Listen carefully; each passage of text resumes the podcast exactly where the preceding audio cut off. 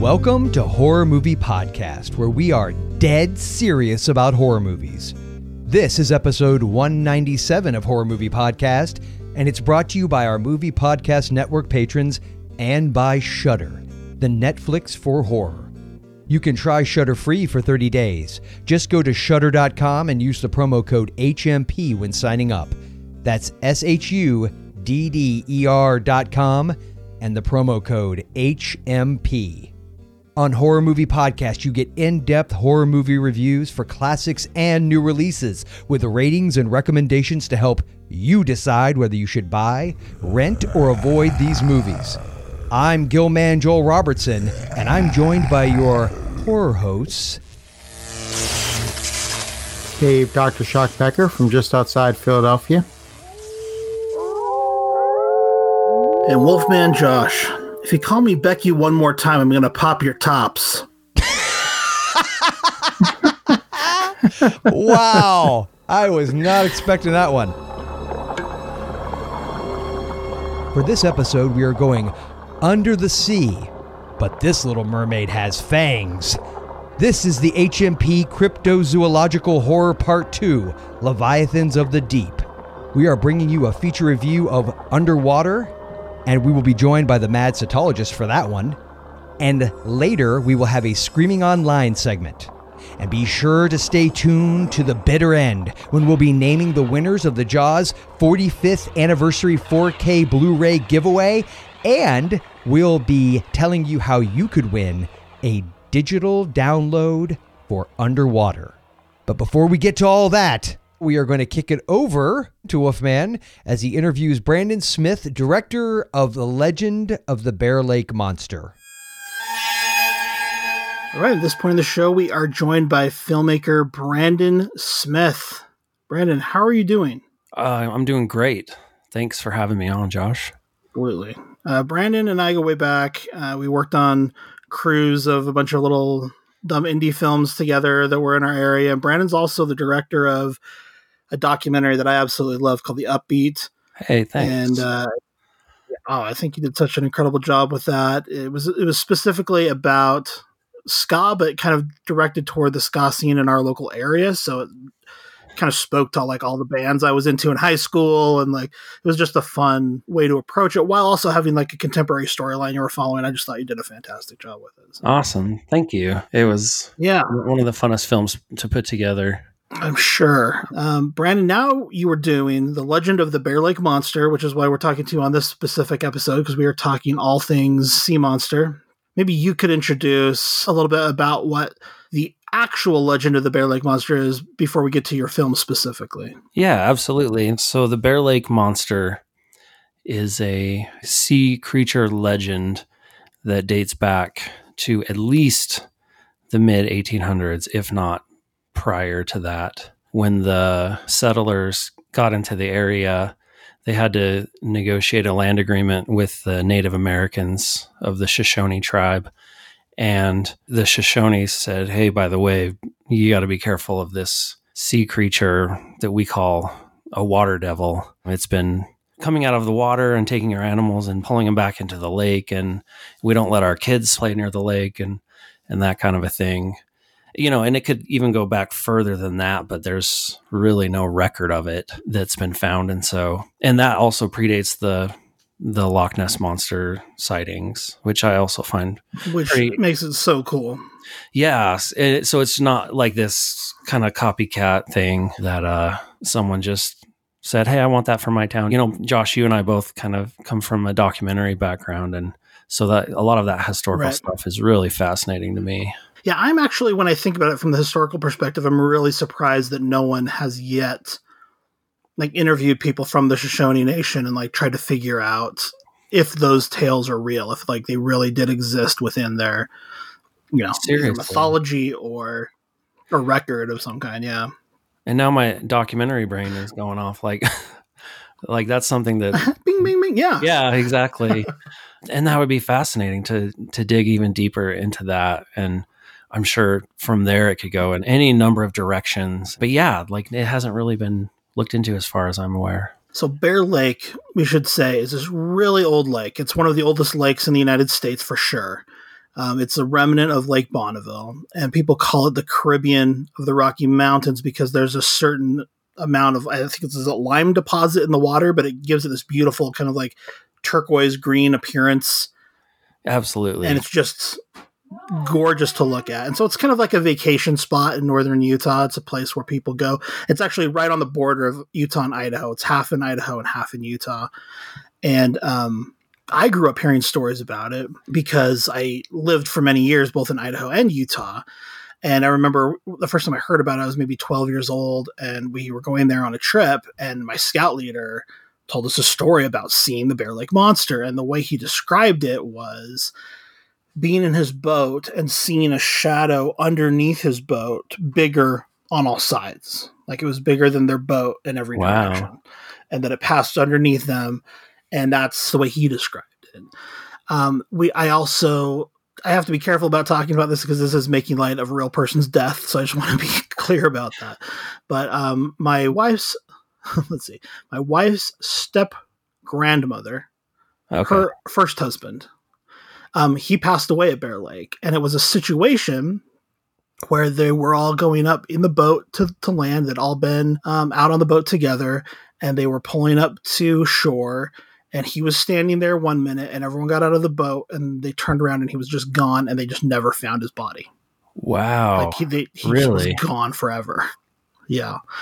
And holy cow. I thought, I always thought that was kind of crazy. But then as I started learning more about like the legend of the Bear Lake Monster, that actually is kind of um, like jives with what a lot of the legends were. People talk about it like it would move kind of like a crocodile might, how it would come up and, like you were saying with, with animals. And I've even heard, uh, the thing I heard about the Shoshone was that they wouldn't sleep near the, yeah. they wouldn't camp near the lake because for fear that it would pull them into the water. And so when I first heard that, I thought, oh my gosh, that's kind of like Rachel's step grandpa or whatever, you know? Yeah. Like, wow. That's crazy. Um, wow. So the, those were the kind of two stories that I kind of were in my head knocking around that I always think about. And I, you know, I grew up as a monster kid, just loving werewolves and vampires and the classic universal monsters. But then also you just, you get into that world and you start thinking about big sea monsters and all of just kind of these fun things. And Loch Ness Monster was definitely one that I thought was fun to think about as like a person of science. Like I, I have to be willing to like let go of those ideas, but I kind of like, you know, like when our cetologist was on, I'm like, just give me any reason to believe that. Like, just give me a little bit of shred of some real uh-huh. science that I can say, well, it could be, you know, it could be. Yeah. And I feel like Bear Lake has that too, because like I said, it's one of the oldest lakes in, in America. It's got all of these endemic species, which are only found there. Aren't there like six different species it, or something a, like that? Yeah, like, it's a handful of unique species of fish. Yeah. It's it's pretty wild. So it just makes you feel like, well, it's possible. Yeah, and I I love that zone that, you know, is it possible? And I think that's what makes just life exciting, you know, things that right, I agree. Make you think and, you know, make you wonder, and that's what you how you feel when you're up at Bear Lake.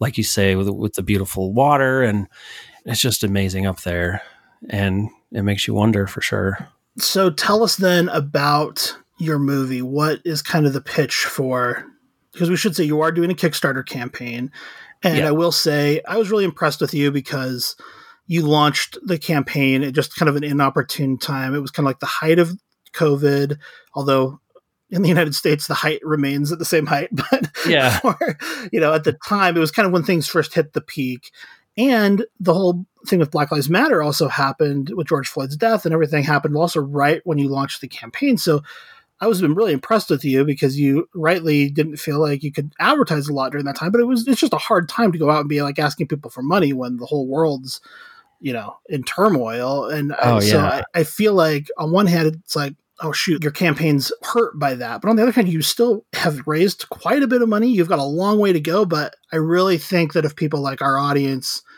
get excited about it, it's possible to make it still. Like, I really think it's possible. And I'm excited about that as a possibility, you know. Thanks. Yeah. You know, it's never been about if, just about when, because I know that the, the fans are there, right, and the people just love it. And so it's just a matter of when. Yeah. Well, I hope that the crowdfunding piece of this can work out so that you can do it sooner than later. Um, even if you were to go on and get more funding and everything else, because I just think uh, it's a spectacular project. I also think the package you put together for Kickstarter just looks great. You've oh, got thank a you. Mini teaser. You've got concept art and just really cool stuff. Your script's finished. You've got all of this stuff that a lot of projects don't have at this stage. So I think that's really impressive, but tell us about the story. So the way that I describe, a lot of times when filmmakers describe their film, they'll say it's this movie plus this movie. It's just a good way for the audience to really wrap their minds around their project. Yeah. And so it's like Jaws plus the Goonies. Two of my favorite films of all time. You know, and I'm a little hesitant to, to say that because, you know, these are Spielberg films. And so I'm not in any way, sure, you know, saying like I'm Spielberg, but he's fine. Yeah. Two amazing films that I grew up with, and I'm sure you grew up with, and a lot of people that just um, really were enchanting as a youth. On the one hand, with Jaws, you have this water creature that's tormenting them, that's unpredictable, and, you know, they have to fight this. And then on the Goonies side, it's the teenage action adventure that really, those kind of stories I'm really drawn to. You lose that innocence as an adult and you become. Right. Well, the magic, like we were talking about. Yeah. Like I think of you, uh, you know, at scout camp and you're, you're twelve. And I mean, what, what an amazing age to get uh, your first taste of the Bear Lake Monster. And so like, I feel like there's that zone right. of, of belief that with more believability and, and that kind of thing. And so that's how I've kind of structured the film. Could you give us like a short synopsis, like what might be like on the I M D B page if we were to go there, just the very basics of what we might expect from the film? So the uh, synopsis, a group of teens set out to prove the legend of a sea creature that has plagued the waters of Bear Lake for over one hundred fifty years. So that's kind of like the one liner. Yeah. That's what we love. Yeah. And I also like you did like a concept poster. Um, that's one of the rewards you can get by donating to in the Kickstarter. Kickstarter. Yeah, um, that was a that was really yeah. fun to work with with a buddy of mine. I knew he could pull off this style, and uh, yeah, so that was actually kind of, other than the script, the very first, really the very first thing that came about to actually give the project a little bit of life. Was the concept poster. One thing I really like about it is the tagline, you know, and it says some tall tales have frightening scales, and it has kind of like a storybook quality to it to kind of go back to that childhood magic element, which I like that too. Are there any monster movies that you really enjoy or that you think about when you're uh, thinking about making a movie like this? Growing up, Tremors was one of my favorite movies. Yeah. So I really take a lot of inspiration with a film like that where through the first act, you barely even see the monster at all. And so the filmmakers are really building some just incredible suspense. And I think of, yeah, you know, the scene where the, the construction workers, you know, has the jackhammer and he's working on the road and it just takes off the jackhammer all on yes. its own. And it's just, I just remember that anticipation and that fright being built as a kid. And that really kind of had a big impact on me when I'm writing, trying to create suspense and create that feeling of dread before you actually even see the creature itself. But yeah, yeah. You know, I love what you're saying about Tremors too with the jackhammer, because that's such a great example of what you can do without really seeing the monster, but showing that the monster's there. Mm-hmm. Uh, there's a lot of stuff like that in Tremors where, you know, the, the dirt's flying up in, in the air as the monster moves around. And I just, it feel like that's so effective. And I love that kind of thing. Obviously, Jaws does that as well with the musical theme and the, mm-hmm. you know, as it creep, the shark creeps up on people. I feel like that's so effective, and you can really do a lot with a little in a situation like that, because the the budget you're going for, even if you were to get your entire budget, it's not a huge amount for a movie. But both of us have worked in indie film for so long. Like, we've worked on movies with this budget that were very ambitious. Like, we worked on a pirate movie uh-huh. that had this exact same budget that was very ambitious, you know, yeah, shooting on the water and like all this stuff for a very small amount of money. And, you know, Weinstein Company ended up buying that film. So it's like, I think we both like come from a background where we can see like how much you can actually do for. Oh, absolutely. And that's where, that's where we come alive. Like we, that's where we just enjoy, you know, doing whatever it takes to pull off, you know, any sort of practical effects or doing whatever it takes to make the film possible. And that's kind of the spirit of the indie filmmaker. Um, and yeah, it's definitely something uh, you or I are um, not shy of at all. It's a, it's a challenge, and it's right. one that's, uh, keeps us going.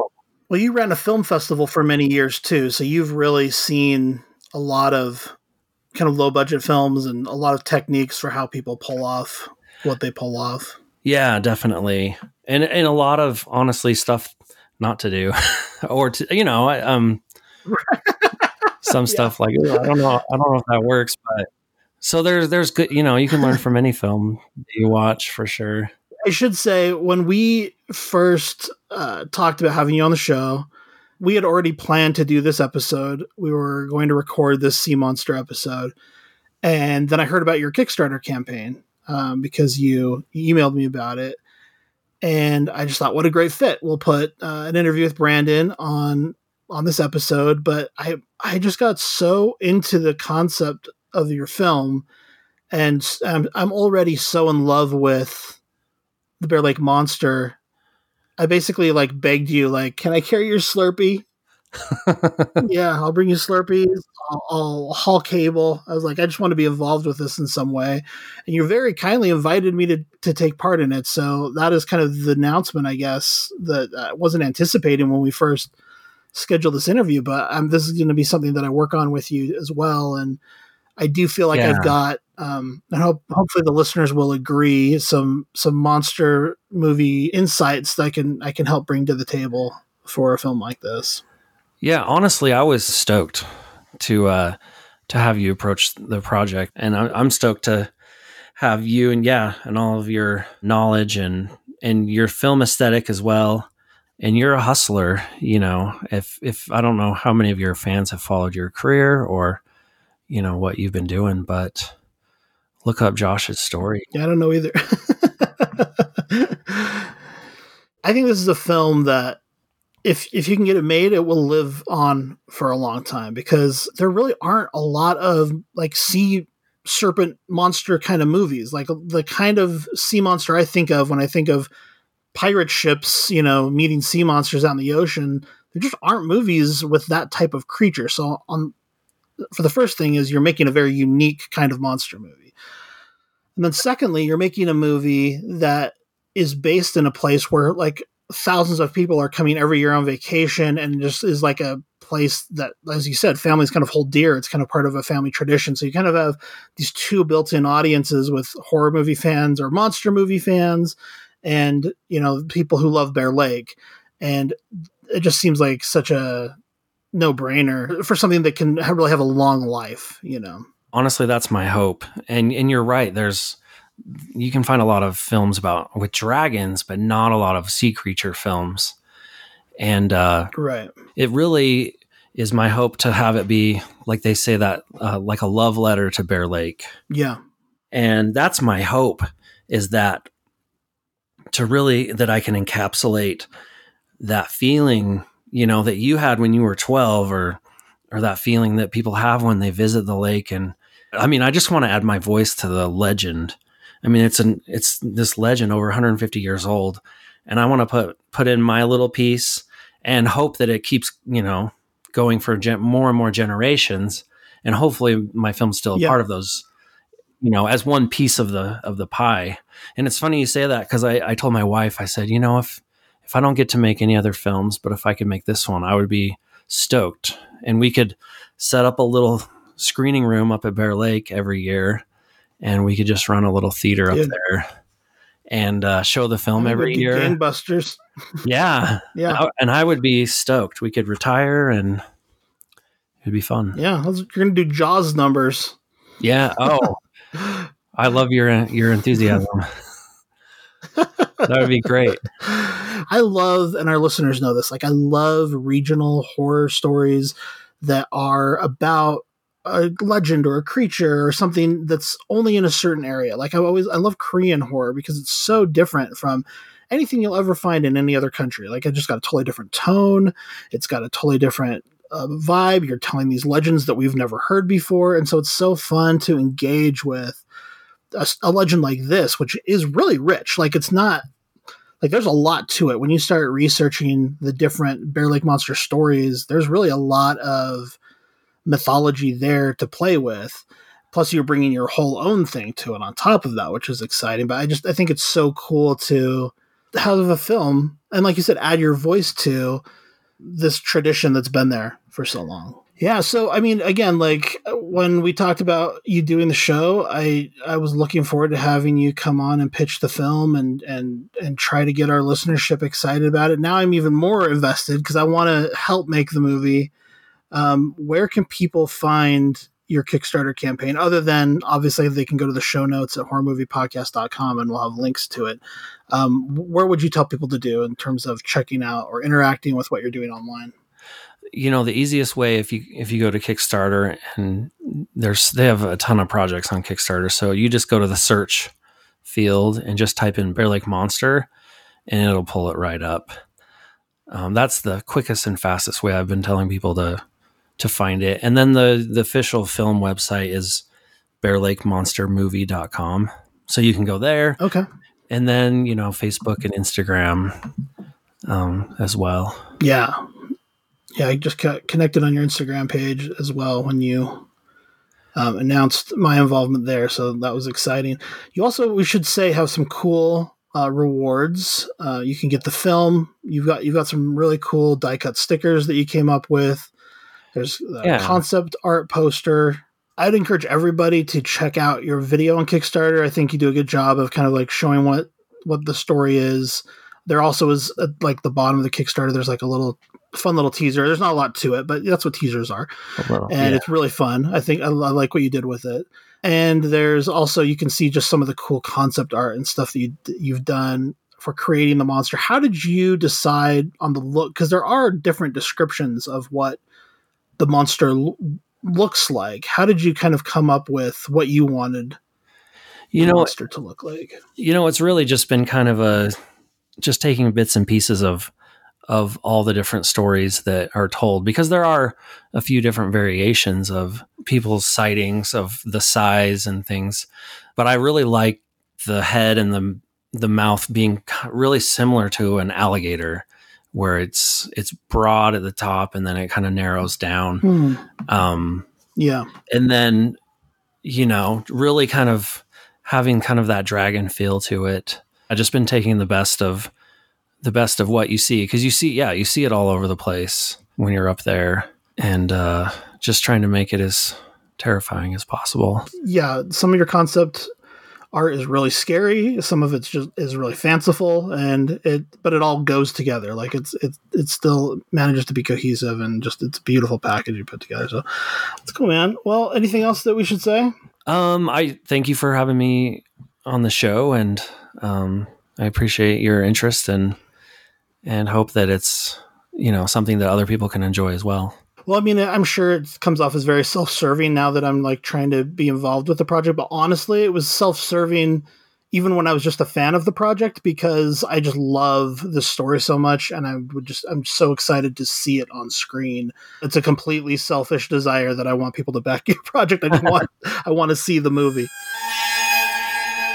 So, we are here doing a Cryptozoological Horror Part two. I was not privy to Part one. I remember listening to it, but it's been a minute. It's been a little while. Yeah. I think it was like episode thirty-four or something, something like that. Something like that. Yeah, it's been, it's been a while. Right. Uh, that was Bigfoot, and we finally got around to doing another mythological creature, uh, cryptozoological creature, I guess. And, I mean, the main idea here is that we wanted to find a fun summer show to replace our Shark Attack this year, because there weren't a lot of great new shark movies that have come out since last year, so I think that's kind of the origin of this episode, and the release of Underwater and Sea Fever, frankly. Not too many great ones came out this year. Weren't too many great ones last year.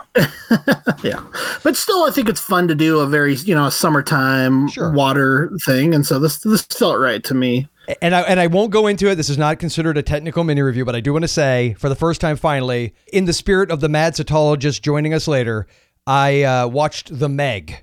It's one I, I when it came out, for whatever reason, never got around to it. Uh, I was pleasantly surprised, mainly because I had zero expectation. So I liked it quite a bit. For me, I'm going to say it's an eight out of ten, because, and that's what my kids thought. It was just a goofy, fun, like I could see us watching this like during the summer uh, every once in a while. Yeah, it's just a goofy, fun monster movie. I think I'd like it more if I watched it now. I did have high, high hopes at the time. Yeah. So see, that's the key, Josh. Keep your yeah. high hopes low. That's what I do. And then I'm never disappointed. Which is not true because I often am disappointed, but still, uh, that's it's a theory I have. So I guess then we'll jump right into this if uh, you fellas are ready to uh, do a little cryptozoological, which is just fun to say, horror uh, with Leviathans sure. of the Deep. Absolutely. All right, let's so I guess we could kick it off. Let's let's do a little conversation about sea monsters in mythology and literature, because we're highfalutin like that. Well, I just love, I love sea monsters. And I think for me, this was one of those topics, as we started digging into research for this episode, I realized, man, there are a far less sea monster movies than I kind of thought in my mind. You know what I mean? Mm-hmm. I don't know if this happens to you guys, but it's happened to me a couple times since we started doing the podcast. Thanksgiving movies would be another one where I'm like, oh, I can't wait to talk about like Native American related horror movies. And like, oh, there aren't a lot of them that yeah. exist at all, yeah. you know? And I thought, oh, this is interesting, because in my mind, sea monsters are such a big part of our world. You know what mm-hmm. I mean? And I think a lot of that comes from pirate tales and Release the Kraken and Cthulhu if you're a cosmic horror fan. But really, there aren't a lot of sea monster movies, you know, and they're at least not in the traditional sea serpent, sea dragon kind of sea monster that I think of. That's kind of what I think of. When I think of sea monster, I'm thinking about, well, there's the two, right? There's like the kraken, mm-hmm. giant squid, octopus, kind of tentacled thing that you might see in a Pirates of the Caribbean movie. And then mm-hmm. there's the other more like Loch Ness Monster looking sea dragon. And there just aren't a ton of those other than like really bad sci-fi channel type of movies. Well, and, right. in, and in that vein, I will, I know it's not on our list because it's not a horror movie, though as a kid, because I was really little, I remember watching it on H B O and it creeped me out, but it does have the Kraken in it, as I recall, which is the uh, is it eighty-one version of Clash of the Titans with Ray Harryhausen's yes. stop motion. Yes. Absolutely. That is what I think of. That's what I think yes. of, you know? Yeah, absolutely. And it's it's something that is the aesthetic of that movie, and it's just of its time, always gave me the yeah. creeps anyway. So, mm-hmm. uh, I mean, Medusa, the whole the whole uh, bit. But Kraken, yes. Jo- Dave, I totally agree with you. That's what I always visualize whenever anybody says that. Exactly. Release the Kraken. I, I, yeah. I was lucky enough to see that on the big screen oh, in nineteen eighty-one. Awesome. And so it was Harryhausen's last theatrical movie, mm-hmm. and I got to see it on the big screen. It was an amazing experience. Yeah. Yeah. It's, it's a great movie. It is. I, I just, that is always what I think of. Like, I know there've been Krakens and other things, but that's, that's my go-to. Yep. Well, I think that's a reasonable one to bring up. I mean, I think of kind of a Captain Nemo thing as well when I think of these types of movies, and they're not necessarily horror, but as we've discussed on our Universal Monsters show, anything with kind of big monsters is horror adjacent enough for me to be excited about. I mean, another one, you know, that we'll talk about later, like the Godzilla films, like those are kind of in this sea monster category yes. also-ish. Right. Yes. What do you guys think of? I guess so it's the Kraken is kind of the thing you think of most when you think of a sea monster. And Cthulhu, the Lovecraftian yeah. Yeah. horrors. And giant squid. I mean, there's been a few of those, um, you know, and another Harryhausen movie, and I know it's going to come up, I think, you know, tonight is that, you know, It Came From Beneath the Sea, that famous scene where the uh, where the giant squid, I guess it was supposed to be an octopus, but it didn't have eight tentacles, uh, attacking the uh, Golden Gate Bridge in San Francisco. Uh, there was even a, I, as I recall, a, a forties movie that Cecil B. DeMille directed that featured Ray Milland and John Wayne fighting a giant squid underwater called Reap the Wild Wind. Wow. Uh, so I think of that as well. Um, you know, the, the giant squid, giant octopus, whatever. Yeah. I like that. I mean, that's interesting. I, you know, the one of the movies that we'll talk about briefly that came out this year, Sea Fever, has just a glimpse at like a Cthulhu, like tentacled squid-like creature. And yeah, there's something very ominous about that. Dagon, also from Lovecraft. Yes. I guess Cthulhu's not technically, I was just reading up on this. Um, Cthulhu is an old great one and is usually depicted as a monster with kind of a combination of octopus and dragon features, but apparently it was August Derleth, yes, who was the publisher of Lovecraft and later wrote Cthulhu stories. That is the one who actually made him into a water elemental. I guess Lovecraft never technically did, but it's make people think of Cthulhu like Dagon as a sea monster. But Dagon is, I just saw Dagon recently. Actually, yeah. when um, you know, after the uh, uh, passing of Stuart Gordon, and was really impressed at how wild that movie is. It just so gets good. crazier every every five minutes. There's something totally insane happening, and it just yes. builds and builds and builds. And I loved it. I, lo- I love that you love that, Dave. It's underrated. It's so underrated. Yes, it really is. Well, and I was going to say too that as far and I'm definitely not a Lovecraft expert by any stretch, but I do seem to recall like Shadow over uh, Innsmouth, which deals with sea-born monstrosities. I think that that idea of the ocean and the horrors that potentially lay within it, sometimes with Lovecraft stuff, was uh, could be as much at play as was with the uh, outer universe. Yes, absolutely. The old great ones, you know, are cosmic space aliens who d- maybe don't even have physical forms, but some of them, like Cthulhu and Dagon, did. I don't, you know, I don't even know if you would call Dagon in the same family as uh, as a Cthulhu, but the the film Dagon is really a combination of Shadow over Innsmouth mm-hmm. and and Dagon. You know, it's like the monster of Dagon with these fish people yes. from Shadow over Innsmouth. So yeah, it's it's a really mm-hmm. fun movie. I recommend people check it out. It's not good, like it's not like traditionally good, but it's so much fun. It really is. It's just insane. I mean, you're you're watching this movie, you're like, how can it get any crazier? And then five minutes later, it tops itself. And five minutes after that, it tops itself again. I just love that about it, that it just kept going off in all of these wild directions. And yeah. uh, you weren't confused at any point. You weren't bored at any point. It really is just a fun, amazingly fun movie, I think. Yeah. And it escalates and escalates. It kind of reminds me of a favorite film that I just revisited recently for the first time in a long time, uh, Demons, not in, you know, style in any way, but just how that movie just goes insane at the end. And like yes. the last twenty minutes is just like crazier and crazier, crazier, yes. crazier. And that's right. kind of how Dagon felt too. Absolutely. I don't know if there's anything else on the, on the literature front you guys want to cover.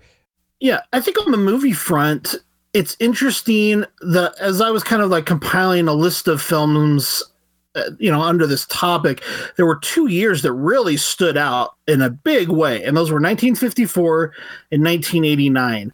And both of those years, we just saw this huge glut of films in this world. And I, I wonder what led to that. If in fifty-four, it maybe doesn't seem as obvious or like there's necessarily something specific that would have led to it, but in eighty-nine there had to have been something that led to it because those films are all so similar and they're all hitting at the exact same time. I don't know. I thought that was kind of an interesting thing to think about as we get into some of those movies. But that, that is interesting, actually. And and I will say, just as a complete side note, that if you feel it's necessary to edit out Josh, I totally understand. But for the whopping uh, three listeners that also listen to Retro Movie Geek, yes, I am having to literally hold myself down every time he says nineteen eighty-nine, right? Yes, because I have a tendency to, to say something, and this is not that show. I'm trying to be good, so I'm muting myself. Continue, John. So,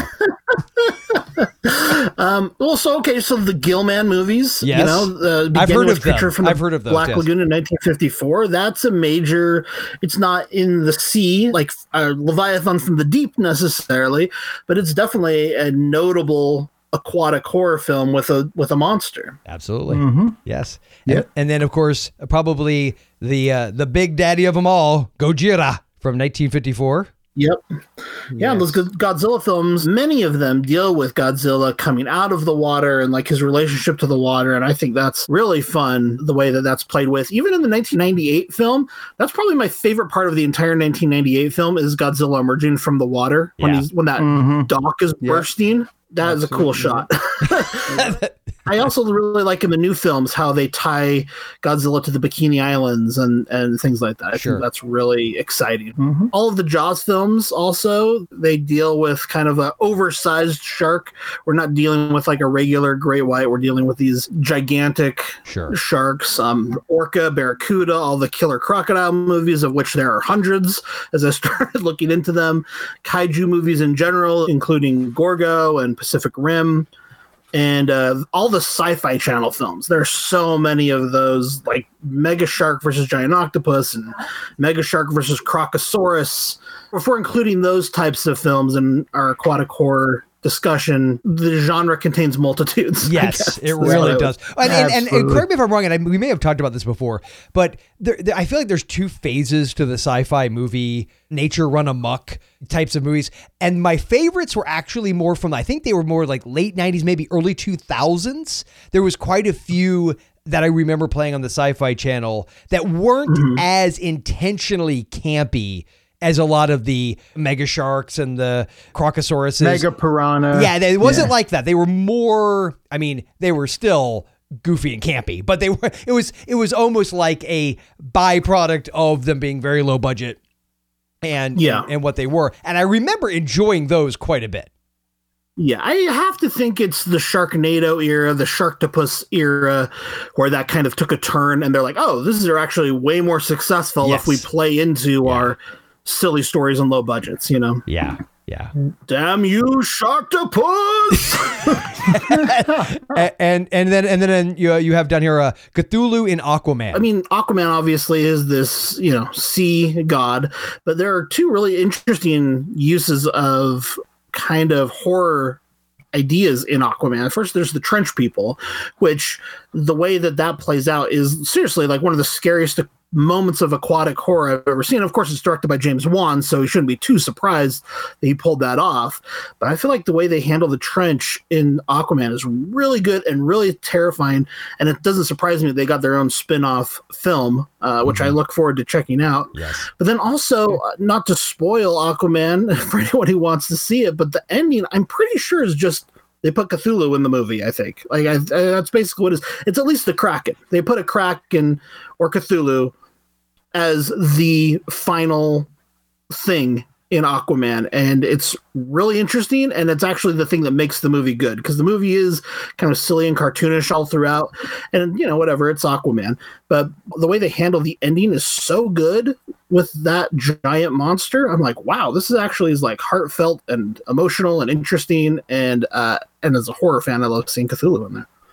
I will tell you, according to me just doing a quick Google search, they have it as the, it says Karakan. It's like K A R A Q A N. So I'm assuming it's supposed to be Kraken. Mm-hmm. Um, and uh, described as another ancient sea creature. Yeah. There are also little Easter egg nods to H P Lovecraft throughout the film too. There's like a Shadow of Innsmouth nod. So I, I think they were definitely aware of the waters they were playing in. Yeah. So to speak. Ah, uh, see what you did there. All right. So then I guess we could go through a list of uh, some of these movies, and we'll start in the year nineteen fifty-four. Uh, if that works for you uh, guys, we can go ahead and just... Yep, sure. I'll mention them, and uh, if you have commentary as we go through, I mean, a few of them we already, uh, we've high-level mentioned. So uh, in nineteen fifty-four, yep. we had Creature from the Black Lagoon, of course. Um, I've, I've heard, heard of that one. Yeah, me too. Yeah, it sounds vaguely familiar. Uh, Gojira, of course, a k a. Godzilla. Yep. Yeah, if people want to hear a more in-depth discussion, we actually did cover the entire Godzilla franchise in one episode about a year ago, yes. so people can go find that one. Yes. Yep. And uh, uh, one that I honestly have not, it doesn't ring a bell, even though I am vaguely familiar with, not, I should say everything that Roger Corman produced slash directed from back in the day, but a lot of them. And Monster from the Ocean Floor does not ring a bell for me. So uh, he he produced it. But I don't know if that one rings a bell for either of you. Yeah, I don't think I've seen that one, actually. Um, no. I'd seen the poster enough that I, I knew it was significant. I didn't even know Corman was the producer of it, but yeah, yeah. I have not seen that. I wonder if it maybe, I, I'd have to look, I'd dig deeper, and obviously we don't have time now, but to see if maybe it had like a different title. It says, uh, Julie, an American on vacation in Mexico, spots a giant one-eyed amoeba rising from the ocean. When she tries to tell the authorities, no one believes her. She finally teams up with a marine biologist in an attempt to destroy it. Well, of course, that's what you're going to do when you see a one-eyed amoeba. And I know it's not really a horror movie. I would think by most people's standards, it would definitely fall into the sci-fi category. But we have uh, twenty thousand Leagues Under the Sea, presumably because right. of the uh, the giant squid factor, if I remember correctly. Yep. Yeah, and I was just mentioning that kind of in the way that you were mentioning Clash of the Titans. It, it, to me, it's just uh, it's one of those things that it's kind of ingrained in us as like a scary giant sea creature kind of thing. I think that's just part of culture, I guess. Yes. Yep. So we then have It Came From Beneath the Sea. Yeah, that's the uh, Harryhausen, right? Harryhausen did the effects. Yes, that's nineteen fifty-five, so we're moving past fifty-four, but I, I would say just the fact that uh, Godzilla and Creature from the Black Lagoon are both at fifty-four is, you know, a pretty major milestone. Yeah, yep. Plus twenty thousand Leagues Under the Sea if we're going to sure. include that in the sure. discussion. Now, um, It Came From Beneath the Sea doesn't really have, it's probably more in the Godzilla camp where you've got this giant monster destroying a city from the water. It's not out at sea, but the imagery that they created in this film of this monster tearing down bridges and towers and buildings is so cool, especially with Harryhausen on the effects. I would think people who like that kind of big monster stuff should definitely check it out. Yep. The next movie on the list is The She Creature from nineteen fifty-six. The She Creature, which I think is a kind of a play on words be- with sea creature. It was based on the success of a, a novel that had to deal with hypnosis. According to IMDb, the synopsis is a mysterious hypnotist reverts his beautiful assistant back into the form of a prehistoric sea monster that she was in a past life, which I think is fantastic. Uh, the first user review on IMDb says, definitely a waste of talent in film. Well, you know, everybody has their tastes. Um, the monster that challenged the world. Oh yeah, that that is a giant mollusk. They're terrifying in that movie. Yes, I know, but it was, you know, what's really cool. It was, the screenplay was written by uh, the the uh, well, the guy who did the story. His name is David Duncan. He wrote the screenplays for two of my favorite uh, nineteen sixties sci-fi movies, The Time Machine and Fantastic Voyage. Nice. Yeah, but it's very low budget. When the creature is shown, it's not, uh, you know, you can see the budget uh, or the lack of budget, but uh, it still was an entertaining movie. I enjoyed it. All right. So uh, next up on the list, we have Behemoth, the Sea Monster from nineteen fifty-nine, also known as The Giant Behemoth. That you know? one, you know, from what I've seen, it does not look like Ray Harryhausen was involved with. I'm guessing, I'm guessing he wasn't. I know all of Harryhausen's, and that does not sound familiar. So. so this is coming after Godzilla or Gojira, and so you are starting to see a lot of these bigger monster movies uh, terrorizing coastal towns. This one happens in London, actually. Um, and according to IMDb, it says a marine atomic test causes changes in the ocean's ecosystem, resulting in a dangerous blob of radiation and the resurrection of a dormant dinosaur that threatens London. So dormant dinosaur, although, yes. the, again, this looks terrible. I've seen I like it. That as a concept. Yeah, I've seen this one because I, now that I'm looking at the pictures, I watched this with my uh, my son because it, it was go- it was Godzilla like enough that uh, yeah. he, he, we we went through we went through a little run there where we were trying to find any movies that had Godzilla like creatures in them, and I remember watching this one, and uh, it's uh it's it's interesting. It's it's different. I mean, there's a charm to these movies and the stop motion animation, so that that gets you through some of the uh, let's just say drier patches of forced melodrama and pseudo science speak. Yeah. As someone, again, who kind of my favorite version of the Leviathan is this uh, sea dragon, I'm really attracted to the idea of a, a dormant dinosaur kind of coming back and that being the sea monster of mythology. Yeah. You know? uh, next up, we have Creature from the Haunted Sea, which is uh, from nineteen sixty-one, and I do believe was directed by one Mister Roger Corman. Yeah, and that's just yep. terrible, but it's a classic. it's, a, it's a terrible classic. Uh, the next one, I, I, I say it's vaguely familiar. Uh, if there's anybody out there that knows about it, definitely uh, leave a comment in the show notes. It's called Jaws from nineteen seventy-five. Oh, I've never heard of that one. Weird. Yeah. Okay, let's, let's keep moving you on. You know what? I've got some D V Ds. I'll, we'll give them away. And oh, see if okay. Okay. Yeah. There you yeah, go. That, tie, that, well, way to tie that in. Yes. Uh, by the way, I'm joking. We all know Jaws. Just before you leave angry yeah. comments at it. Let's see. How can you guys even call yourself horror podcasters? I know. We, we know Jaws. We're good. Right. Tentacles, which I could have misread very easily, but I didn't. It's tentacles. Be very careful when you Google it that you spell it correctly. That's all I'm saying. Yeah, and, right. And, and you don't have images on. That's just just a word to the wise. But yeah, this is a uh, John Huston, Shelley Winters film uh, from nineteen seventy-seven. It's it's listed actually as action adventure comedy, but uh, the scenes where uh, the sea monster, or in this case, a mutated giant octopus, is wreaking havoc on uh, the seaside California community is pretty cool. We also uh, have from nineteen seventy-seven, the Crater Lake Monster. The Crater Lake Monster, I I reviewed this on the blog. It was probably one of the first, no, it was number two forty-one. I'm looking at it right now, number two forty-one of my twenty-five hundred.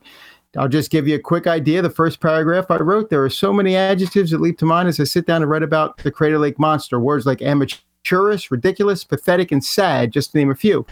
I've seen my share of bad movies over the years, but this one is jaw-droppingly bad. A truly awful horror comedy that's only funny when it's trying to scare you and only horrific when it's trying to be funny. And I loved every damn minute of it. That's a great review. Yeah, it's it's it's it's one of those. It, it really is just just terrible, but it's so much fun. It's so bad. It's so bad. It's it's hilarious. Yeah. And in that vein, have you seen Up from the Depths from nineteen seventy-nine? No, I have not. But I was just looking at the picture, and I have to. I reviewed Up from the Depths on episode one forty-eight, actually. Oh, um, did you really? Yes, I did. I, I had given it a four and an avoid, but um, I did uh, review it back on that episode, yeah. Oh, cool. Well, well, people can check that out. I'll link to it in the show notes. All I know is that monster fish looks amazing. It looks amazing on the poster. It doesn't look as yes. good when I'm looking at the Google images. No, no, no. Is, I'm referring to both. Roger, this is a Roger Corman film, so you know that the poster, there was more time put into the poster than the actual creature.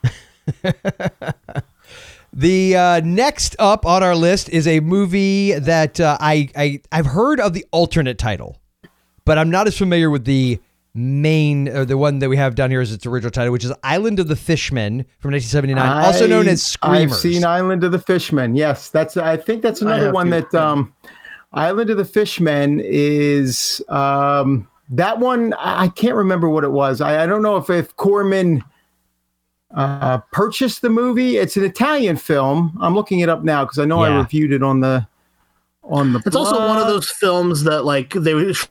shot in the Philippines, but they're trying to pass it off as Hawaii, which like yeah. the Philippines is actually beautiful, but not the way they shot the Philippines. You know what I mean? Like yeah. they're always like in some like there's like supposed to be the ocean in Hawaii, which you know isn't as crystal clear as other places in the Pacific, but it's pretty crystal clear. And you know they throw like a net into the water, and it's like a brown muddy river. You know, yeah, like, yeah. Like, oh, right. That does, and and, right. and all of the Filipino folks that they brought in to play Hawaiians and. And they don't speak English, and it's just, it's from a cultural point of view, as a Pacific Islander, it's pr- pretty much the most offensive movie I can imagine. It's up there with yeah. like Joe versus the Volcano. But it's, I mean, it, as a person who likes schlocky movies, it's like Dave said about that other one, like you, it's really watchable. Like it's a really yeah. fun, bad movie. It, it is. It's, it's directed by Sergio Martino. So it's, a, it's an Italian film. It has Barbara Bach, Richard Johnson, and Joseph Cotten in it. And it's sort of a uh, take on the Island of Doctor Moreau in a way, um, you know, the, with the uh, with the creatures, and then it's entertaining. It was released a year later. It was titled Screamers, yes, and released a year later by Roger Corman's uh, New World Pictures, and had an added sequence. I have not it, yeah. seen this, but you both have sold me on it, uh, both for its schlockiness and offensiveness. Uh, but I will say this. The fact that it was called Screamers and that ad that is on Google, uh, I'm reading uh, Michael Gingold's Ad Nauseum right now, and mm-hmm. he has that in there, and he mentions that particular ad because in the ad, it shows what appears to be a man, not a fish man, but a man who's, it looks like his skin has been flayed, but it says they're men turned inside out, and worse, they're still alive. And I believe his little caption was that audiences were severely disappointed when they went into this movie and realized they were not going to get what the poster promised, because uh, it, uh, it right. apparently has nothing to do with men turned inside out. No. And uh, may have just been talking about a different movie that entire time. Did that sound like? Did that sound unfamiliar to you, Dave? When I was talking about, yeah, I was about wondering that? what you were talking about. I don't. I didn't remember too many Islanders. In I think, to be honest, I think I was you. actually talking about Demon of Paradise. Uh, I oh, think- okay, Demon of Paradise. Paradise is another one I reviewed on episode one forty-eight because it was a double feature with Up from the Depths. Which, which let's not, let's not jump to it just yet because that's the last movie on our list. But next up is Alligator okay. from nineteen eighty, which I love. I haven't seen nice. it in years, but that is a great movie as I remember it. Great movie. Absolutely. Robert Forster. Yeah. It's a John lot of fun. Sayles screenplay. I mean, it is a, it is a yep. ki- ki- little kid in a swimming pool getting eaten. I mean, come on. That is amazing. Yep. And again, probably a hundred alligator movies have been made since oh, of then. Of course, of course. And it is also one of those movies that I'm sure we all had. And I remember at summer camp, way before I was supposed to hear it, oh, slightly older than me kids were talking about it. And so my first images, I remember them talking about the, the pool scene and a few other things, and I was just horrified. So when I went into it a couple years later, I was just expecting to be traumatized forever, but I still loved it. It was great. Uh, Humanoids from the Deep, a movie that is problematic.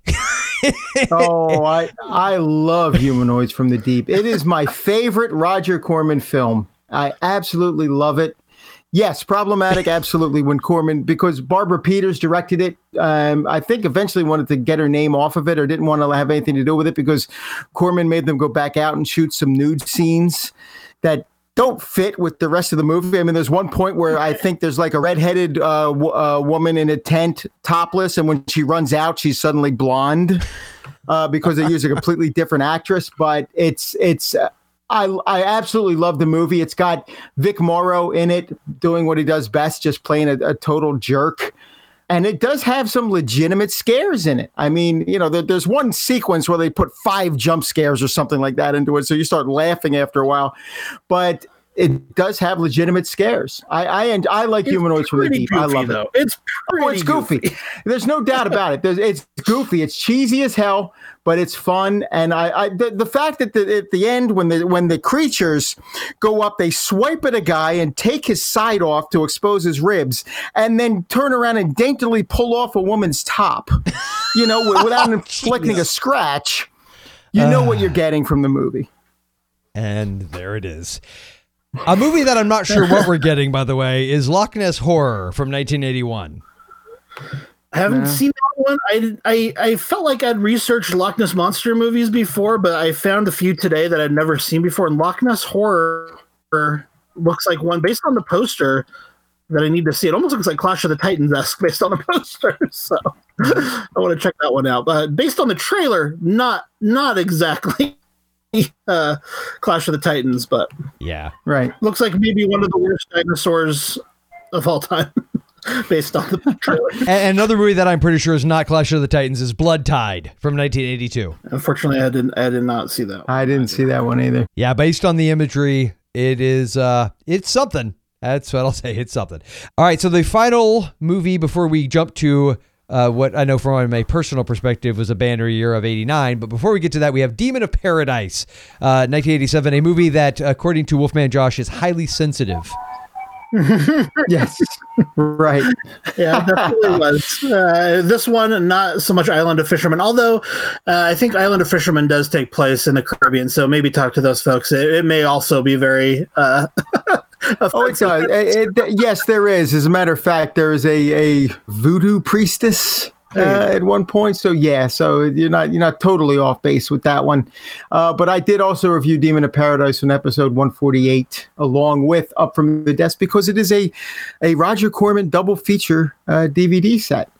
And I will say Screamers, a k a. Island of the Fishermen, and Demon of Paradise are both available on Amazon Prime for a free stream. Joel, if you're All interested right. in checking Excellent. them out. Yeah, de- definitely the uh, Screamers one. I I don't know about yep. Demon of Paradise as much, but but definitely like check out Screamers. That's fun. Okay. And now the one that uh, the year I will just say and not anything else, uh, nineteen eighty-nine is a big year for these types of movies. We started yeah. off with Deep Star Six, directed by the one and only Sean S. Cunningham. There was clearly something going on around this time, and I don't know if there was something in the world. A lot of these films have Russians involved, and mm-hmm. obviously this is right around the time that the Berlin Wall fell as well. But I was wondering, like, was there like some kind of uh, Russian submarine scare? And there was. I looked back. I think the atomic sub launched in like eighty-three, I believe. I don't have that in front of me at this moment. But as I understand it, um, this Russian submarine... Um, was sunk at the bottom of the ocean, and they just left it there, and it had nuclear warhead on it. And so I did wonder if that had something to do with yeah, kind it, of this proliferation of crazy stuff going on at the bottom of the ocean movies. Yeah, it, it could have been, but I always sort of assumed that because I remember very well The Abyss was coming out. And, you know, of course, you know, Cameron, it was like a, such a big deal because of the groundbreaking effects for the time and everything. So I always thought of Deep, as much as I loved them, but I always thought of Deep Star Six, Leviathan, and Lords of the Deep as being sort of the those lower budget equivalents of trying to come, you know, uh, you get out at the exact same time, you know, sort of like Dante's Peak versus Volcano, yeah, and, and Armageddon versus Deep Impact. Yeah, I, I think that was probably more likely, or at least as likely. You know, Corman obviously worked with Cameron just eight years prior, so mm. Corman was probably well aware of what Cameron was up to with The Abyss. Sean Cunningham is also in that horror circle. Sam Winston did the creature effects for Leviathan, so I feel like the horror world probably was well aware that Cameron, following Aliens, was going to do this huge movie, and everyone was like, all right, let's do our version of that and get yeah. it out at the same time. Yeah, that's, that's that's that's my that's what I, I vote for as being the primary reason and motivator. But to your point, probably I could see maybe that Russian sub situation being some sort of an influence on Cameron. For sure. Right. Yeah. And maybe that's what that was about. But it was, I don't know. It was interesting. I don't, I don't know how you guys feel about those films. I like, it's weird because I think Deep Star Six is a better movie than Leviathan in a lot of ways, but mm. it's, it's more subtle. Like, but Leviathan is a much more dynamic movie. Like yeah. there's a lot more going on. It's a lot more exciting, but it's also like more deeply misogynist, just totally goofy and dumbed down. Yeah. Like, you know, whereas in Deep Star Six, when things start breaking in the underwater station, they're running around following procedures, trying to seal everything up. Whereas in Leviathan, when similar things are going on, they're just kind of like five minutes to implosion, four minutes to implosion. You know, like there's no realism behind it at all. But I, I did enjoy both movies in different ways. Leviathan takes a long time to get going. It's like fifty minutes mm-hmm. before you're dealing with monsters. But when you do, it's awesome. It's kind of a thing. Yeah. And it's like a really crazy creature effects and yeah. it's insane. Whereas Deep Star Six, things start happening early on, but you actually never really see the monster until the very end. Mm-hmm. And when you do, it's not very good, I don't think, comparatively. I mean, it's cool creature design, but practically it's not moving as in, in, as well or as interestingly as uh, what Sam Winston was able to create. And so I don't know. I just they're an interesting companion piece, and they really just tread yeah. a lot of the same territory. Yeah, but I do think Sam Winston's design like that that is what helps it stand out. And from just a purely nostalgic personal perspective, my heart is with Leviathan because I remember my dad taking me to see that. And I always feel like it came out, even though I know it's eighty-nine and Tremors was ninety, but he took me to see both of those. And I always, like, in my head, lumped them together as being, I think, closer in time than they probably actually were. But, um, and also The Abyss, he took me to see that as well. So Leviathan, though, I think maybe because it was starting where he would let me rent R-rated movies from time to time, but this is one of the earlier R-rated movies he actually took me to. Because eighty-nine, he took me to see Pet Sematary, The Lord of the Flies remake, and this. Like, I remember those three that year being taken to see. And so, it, like, to me, the soft spot that I have is for Leviathan. I actually don't think I saw Deep Star Six until some years later. Um, hmm. I, know, I know I had to have seen it before Jason Grooms and I covered it on Forgotten Flicks because we did cover, as one of our earliest episodes, we actually did a double feature. I think they actually come in a double D V D pack for anyone who, I think I have it actually, like a oh really that makes sense. Star Six Leviathan come together like in a D V D set, you know, in those cheap sure. D V D like double right. features. I, I think Ernie Hudson is so good in this, and it, spoiler alert for this movie, It pisses me off that he makes it to the final three minutes and then dies. I know. I hated that. I still to this day hate that. It's so annoying. Right. It's so frustrating. It's really ridiculous. It's sort of like, of course, obviously the trope throughout eighties movies in particular, uh, which we'll throw this in. The, and I mean, obviously, a lot of times go to slasher is that the black character is not going to make it. That was always right. the, the trope. Um, and, and so for him to go this far. Oh, and I know. Then it was die. ridiculous. It was, I, you actually, I remember, I, I even feel like I had this vague sense, like even as a child realizing, oh, are they going to actually let this guy live till the end? No. Great. They're going to, they're going to kill Winston. One of my favorite Ghostbusters. Thanks for that. Yeah, he was good. You really saw that Deep Star Six as well. Like all the all the people of color are the first to go in that yeah. movie. It's like, mm. wow, like she was the best character, and you're gonna yes. and you're gonna kill her. Yes. She of uh, uh, North Shore fame. I'm blanking on her name uh, right Nia now. Peoples. But yes, Nia exactly. Peoples, yes. I will say, I also, as much as I love RoboCop, I thought Peter Weller really lacked charisma in this performance. I was just like, man, he is dry, at least for the first half of the movie. Just thought, man, this is not playing well for me. If you really but. think about RoboCop as a character, it's not exactly a... Your move, creep. I mean, it's... Yeah, good point. But uh, I will say a movie that I am very familiar with. Like I know of it very well. In fact, back in the day when I would, I, did you guys ever go to your video stores and they would give away the posters for free? Oh yeah, definitely. Yep. Yeah. The, the only one I ever got was for for Punchline. Oh wow, with, the Tom uh, Hanks movie, Tom Hanks, Sally, Sally Field. Field. Yeah, so I didn't really look for any more. Yeah, you're like, ah, never mind. Well, I remember I we had several mom and pop video stores, and I used to love, just one of my favorite things to do was just sit there with the box, and they would just let, because they, yeah, I was a kid, they didn't care, and I, they would have them labeled on the, they rolled up, but you'd see the white because they weren't like the theatrical ones where they're double sided, and so I would, and occasionally I would get some really, I had the Blob that way, uh, Demon Wind, I had. The Howling Six, and I I can't remember what the I think the one side was like a different diving kind of movie, like a thriller type. Maybe it was called The Dive, maybe. But on the other side was sort of like this weird. It was a poster for Lords of the Deep, but it wasn't like the poster for Lords of the Deep. It was like a almost like a. If you've seen like what the the like an ad, like an ad you would see in your newspaper, you know, like a, like that kind of thing, and so. Um, I remember I didn't have that experience, so I was always familiar with it, but I never saw it. Like, to this day, I have never seen Lords of the Deep. Have either of you seen it? No. I, I did see it. I, it's been a little while, but, you know, I, I mentioned that the monster in uh, Deep Star Six doesn't look great. That uh, that that's not true when compared to Lords of the Deep that came out the same year. Gotcha. Okay, gotcha. Everyone would always say, like, okay, Leviathan is like The Abyss, but obviously, you know, slightly lower budget and not quite. Uh, Deep Star Six is definitely even more lower budget than that. And then there's Lords of the Deep. And yeah, that was exactly. that was the one that was like on the on the bottom rung of that ladder. It's at a rung all its own, yes. And the rung, unfortunately, is the very bottom rung. Yes, yes. Well, produced by Roger Corman, and you know, there it is. So I guess then the the movie, though, it is best known from that year. Uh, The Abyss from nineteen eighty-nine. And Dave, I believe you're going to at least give us a little mini review for The Abyss. Yeah, I, I watched this uh, again today for the first time since uh, first picking up the double D V D set, which was back in two thousand one. This wow. might have been one of the first twenty D V Ds I picked up. Yeah, uh, was for The Abyss. Just to give you a quick a quick idea, here's a synopsis from, from IMDb.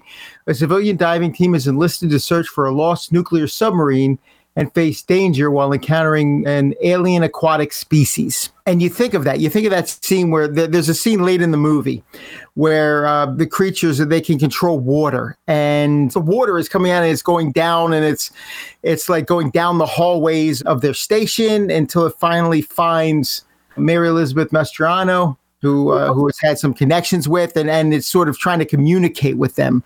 It's like these creatures trying to communicate with them. It's just such a cool scene. The effects are like really strong. And the effects throughout the movie, I think, are, are really strong. For anyone who hasn't seen it, this was technology that was that Cameron later used in T two for the liquid metal. So if right. you're familiar with how the liquid metal kind of moves in Terminator two, uh, that's kind of what the water's doing here. But, you know, that's the whole thing, and it's doing it a lot more, I guess. Right.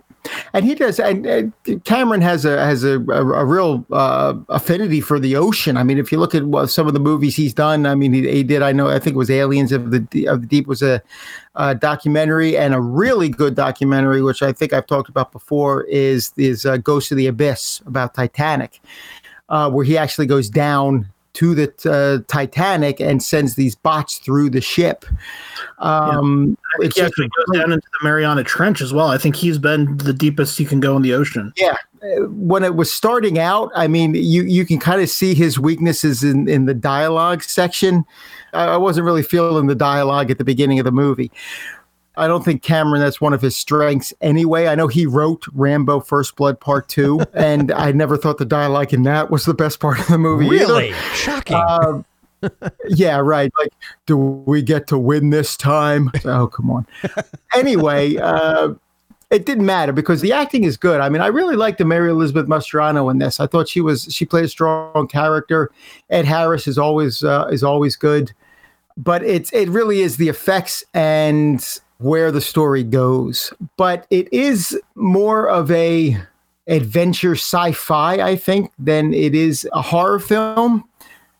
But I still think it was one that I think you have to see. I think it's it's when when you're talking about these deep sea sort of creatures, and uh, even though it gave it away a little bit in that synopsis, I don't want to go too deep into um, what they find out about these uh, these creatures, because I thought that was another really cool aspect. Uh, a great scene at the end with Ed Harris as he's going even deeper than than the rest of them, and it's uh, just a really good scene. So, I yeah, I'd say this is another one. A probably probably a, a seven point five and a definite movie you should see.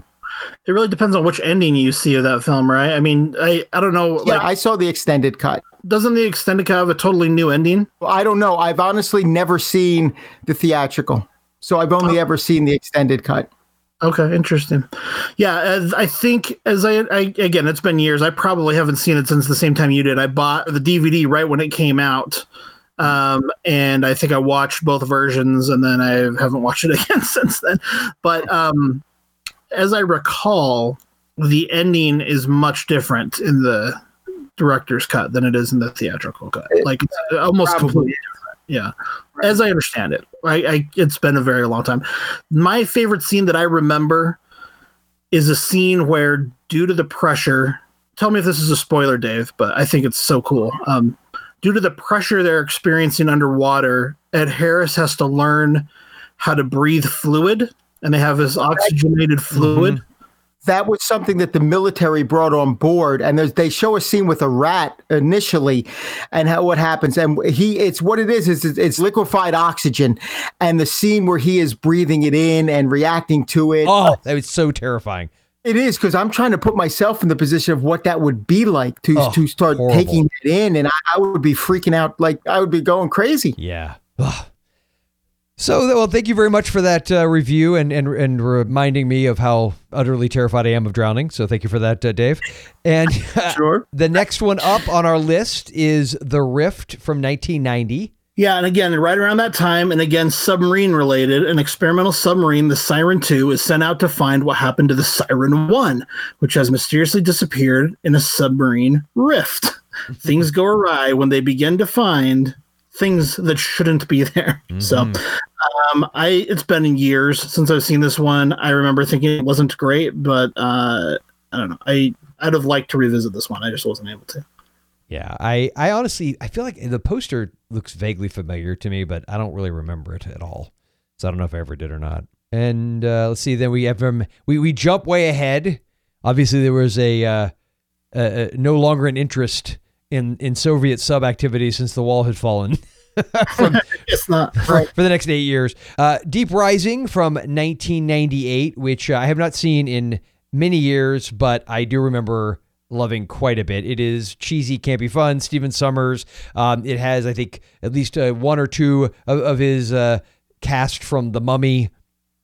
This is really where our tastes diverge, is stuff like this. I feel like we really do have similar taste in a lot of stuff, but it's sure. things like this. I just, we were never, we will never connect. I had a major crush on Famke Janssen at this stage of my life, yeah. and I could barely sit through this movie. I just remember struggling into my seat to go like, oh, well, what? Here's, here's the thing. Here's the thing. I haven't seen it in a very long time, but I do remember really liking it. Um, it has Treat Williams, man, and he and he is a, a co-star of Dead Heat. So it's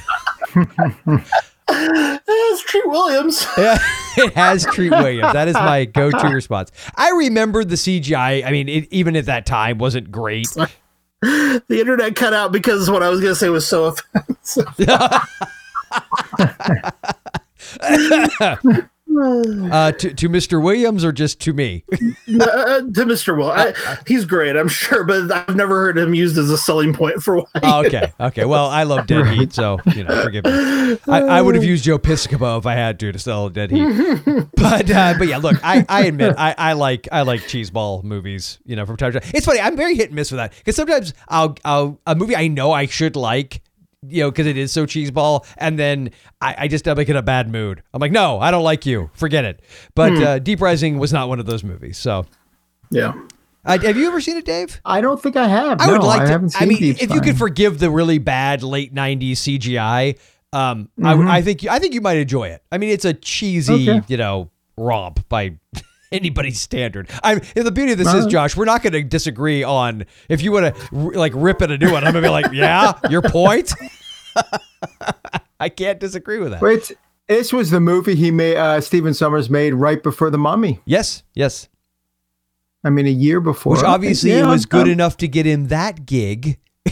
Yeah. yeah, for a movie that also sucked. oh, hey, wait, no, hey, hold, hold I, that I close. Uh, come on, I, that, that's, I'm going to disagree with that. that I have fun with the ninety-nine movie. Yeah, I, I have I fun too. with the Mummy. I too. do too. Yeah. Uh, but uh, plus, we have to save that for the Universal Monsters episode that we swear will right. one day yeah. come out. Yeah. Um, uh, now, the next up from that right. same year, I I was working at the. I feel like I was working at the movie theater at this point. Either that, or I was still very good friends with several people that did. Because I remember, no, I had to be because I remember standing in the booth watching part of Sphere. Sphere. Sphere. Ugh. I love the way it opened. I thought the first half of Sphere was was really strong, and I didn't like where it ultimately went. I thought it fell apart a little bit at the end there. Um, but it's been a long time. I mean, the last time I saw this, I, I had bought the videotape, you know, on oh, wow. V H S. So it's been a very long time since I've seen it, and I'd have to revisit it. I just remember thinking it was dull. I, I really don't remember almost anything about it. I just remember thinking it was boring. See, I loved this movie when it came out. I it was one of those that I avoided because it got pretty bad reviews, as I recall. I don't know. I was a kid. Yeah, I think you're but right, though. I, I think it did. But I remember this came out right around the same time as Event Horizon. Yep. And I felt like people didn't really know what to make of either of these movies. They got compared to each other a lot, kind of in that Deep Impact volcano kind of way. And uh, I remember loving both of them. But I actually, now I would probably say I love Event Horizon more. But oh, at yeah. the time... I loved this movie. I, this was one that I saw at the Dollar Theater, which we had in our town at that time. And I must have seen this eight times at the Dollar Movie. I miss like, the we, Dollar Movie, man. That's how I would yeah. see those movies. Yeah, exact same thing. I would see a movie half a dozen times. I saw the Jurassic yeah. Park. Of my nineteen times seeing Jurassic Park, at least half, if not more, were at a Dollar Theater. Now, I have not seen this probably since I bought the D V D, the day I bought the D V D, but um, I don't know if it would hold up. But I do like the premise, so I'm just going to read it really quick from IMDb because I think it's cool. A spaceship is discovered under three hundred years worth of coral growth at the bottom of the ocean, which is such a cool concept. And it is. I will spoil slightly when they get aboard the sh- spaceship.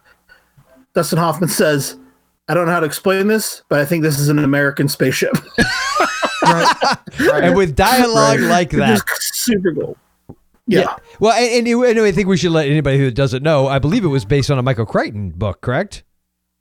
I believe it yeah. was. Yeah. Oh, yeah. I didn't. I had forgotten that. Yeah, that's why I remember being excited. I mean, I, I after Jurassic Park, which obviously, again, as we've established, I was a complete and total dork with seeing that movie as many times as I did. I was just like all in for any movies remotely based on his work. So when Congo came out, I was super stoked. And then they all sucked. and, and, then, and then, yeah, I'm like, eh, well, not as good as I was hoping. All, but I just remember with Sphere, the thing, again, the only sense memory I have of that movie is just being like, you know, like that was my, hmm. my feeling. Hmm. I was going to watch it today, rewatch it today, but then I ended up rewatching Leviathan instead. So. And, and skipping Underwater. Yeah. And yeah, well, right. All right. So then an, another one that I have not seen in many a moon, but I loved this movie when I first saw it, which was Lake Placid from nineteen ninety-nine. Yeah. Good scenes in this one. I, I, I keep thinking of one with a bear. Yes. That's probably my favorite scene in the movie. Um, it doesn't have the most likable characters. Other than Betty White. As a matter of, other than Betty White. Well, yeah, Betty White's Betty White's pretty. I mean, she doesn't play the greatest character, but you do, you you still like her. Yeah, it's better. Uh, in, in the film, and you, you can't help but laugh at her. But I mean, some of these characters, you just want to like, you just want to slap them. You're like, just shut up already, because mm-hmm. they are very annoying people.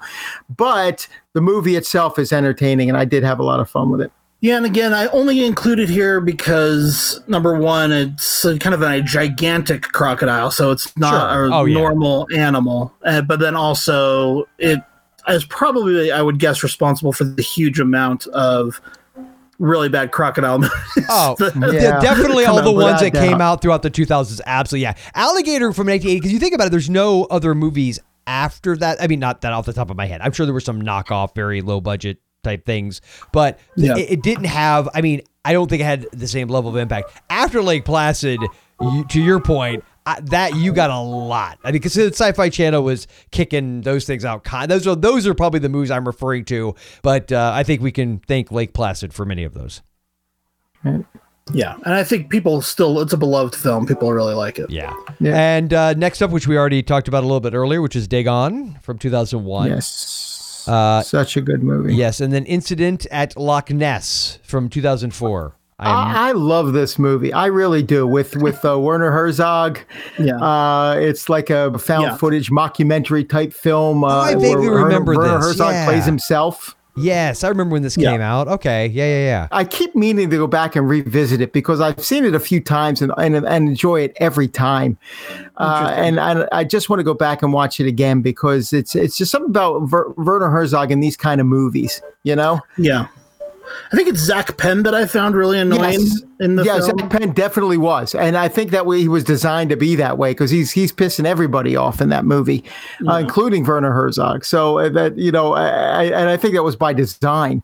Um, I think even Jeff Goldblum shows up at, at a dinner party uh, at one point toward the beginning of the movie, which I thought was really interesting also. But yeah. and where it ultimately goes, because it does start to get, um, you know, cross into that, that horror realm towards the end there. Um, with what's happening to them while they're on that boat uh, in in this uh, in Loch Ness. Yeah, it's fun. It's yeah. and it's definitely more horror than like the Water Horse or something. Right. Yes. Yeah. Oh, but is it more horror than our next entry, which is Scooby Doo and the Loch Ness Monster from two thousand four? I think Scooby Doo is more horror, to be honest, true, of those prob- two. That's, that's probably that's probably fair. Yeah, and that's one of those Scooby-Doo movies that they did in that era. And I think they actually, I don't know if you guys ever watched those. Because of my kids, I got the chance to watch all of them. And there's some really good Scooby-Doo standalone features in that era that all came out. And uh, Loch Ness Monster's good. It's not the best of those, but it's it's it's definitely watchable. I have to be honest, I'm a little disappointed. I have my kids have not watched as much Scooby-Doo as I would have hoped they would have, because I watched that constantly.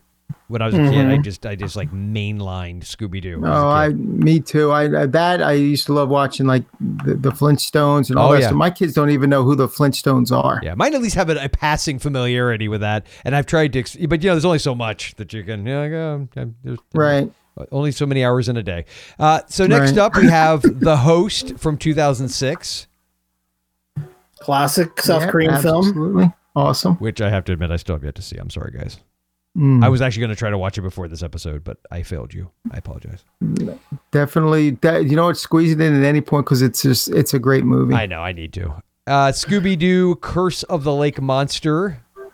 Now, that one is a live action film. Uh, the era that this film was made, they did two, at least two live action Scooby-Doo films with a completely different cast than like the Matthew Lillard iteration, okay. and it's, it's a much worse cast and a much lower production quality. They're made for T V, but again, I've seen them because of my kids.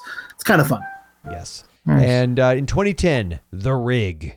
The Rig I did not see, but I like the poster and I like the concept. So yeah. I, I, it it sounds like fun. I'm assuming, would this have been, is this a, a, a movie that's a, a reaction to the um, oil spill in the Gulf? Was that the... Probably so. I, I'm trying to remember what year that happened. I feel like it would have been a little before that, before twenty ten. Was it like twenty-eight, two thousand eight-ish, two thousand seven? Yeah, that, I don't, that it all bleeds right. together after a while.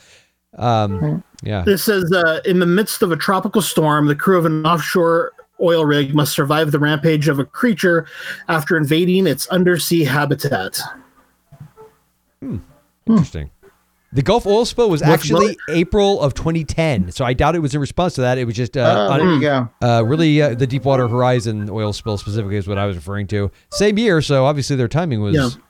Right on. Yeah. yeah, with William Forsythe. Right. Or maybe it's such a low-quality movie that they were able to pump it out. Pump it out. Yeah, like six weeks. Yeah, that's very possible. In October, because this came out in October. Oh, dude, yeah, you might be right. You might be right. That's maybe exactly what happened. That's funny. Wow. Yeah, way to way to you know take a tragedy and turn it into an opportunity. Okay, so Cold Skin. Yeah, Joel and I reviewed this on. Uh, have to figure out what episode that was. It, it was, was early. It might have been your. Was it your first? I think it host? was. Yeah, I think yeah. it was. I think it was. Or Joel, I yeah. think it was. Yeah, I think it was. I am. Oh, you know what? Sure. I just remembered. Yeah, it was while I was at Sundance, I believe. Yep, it was. I was. Yeah, I was going to do the Sundance coverage, and then you guys recorded this separately. Uh, at, the, at that time. So we got The Meg from twenty eighteen, a movie that I just saw today for the first time with my family, and uh, I, I give it a, a solid eight.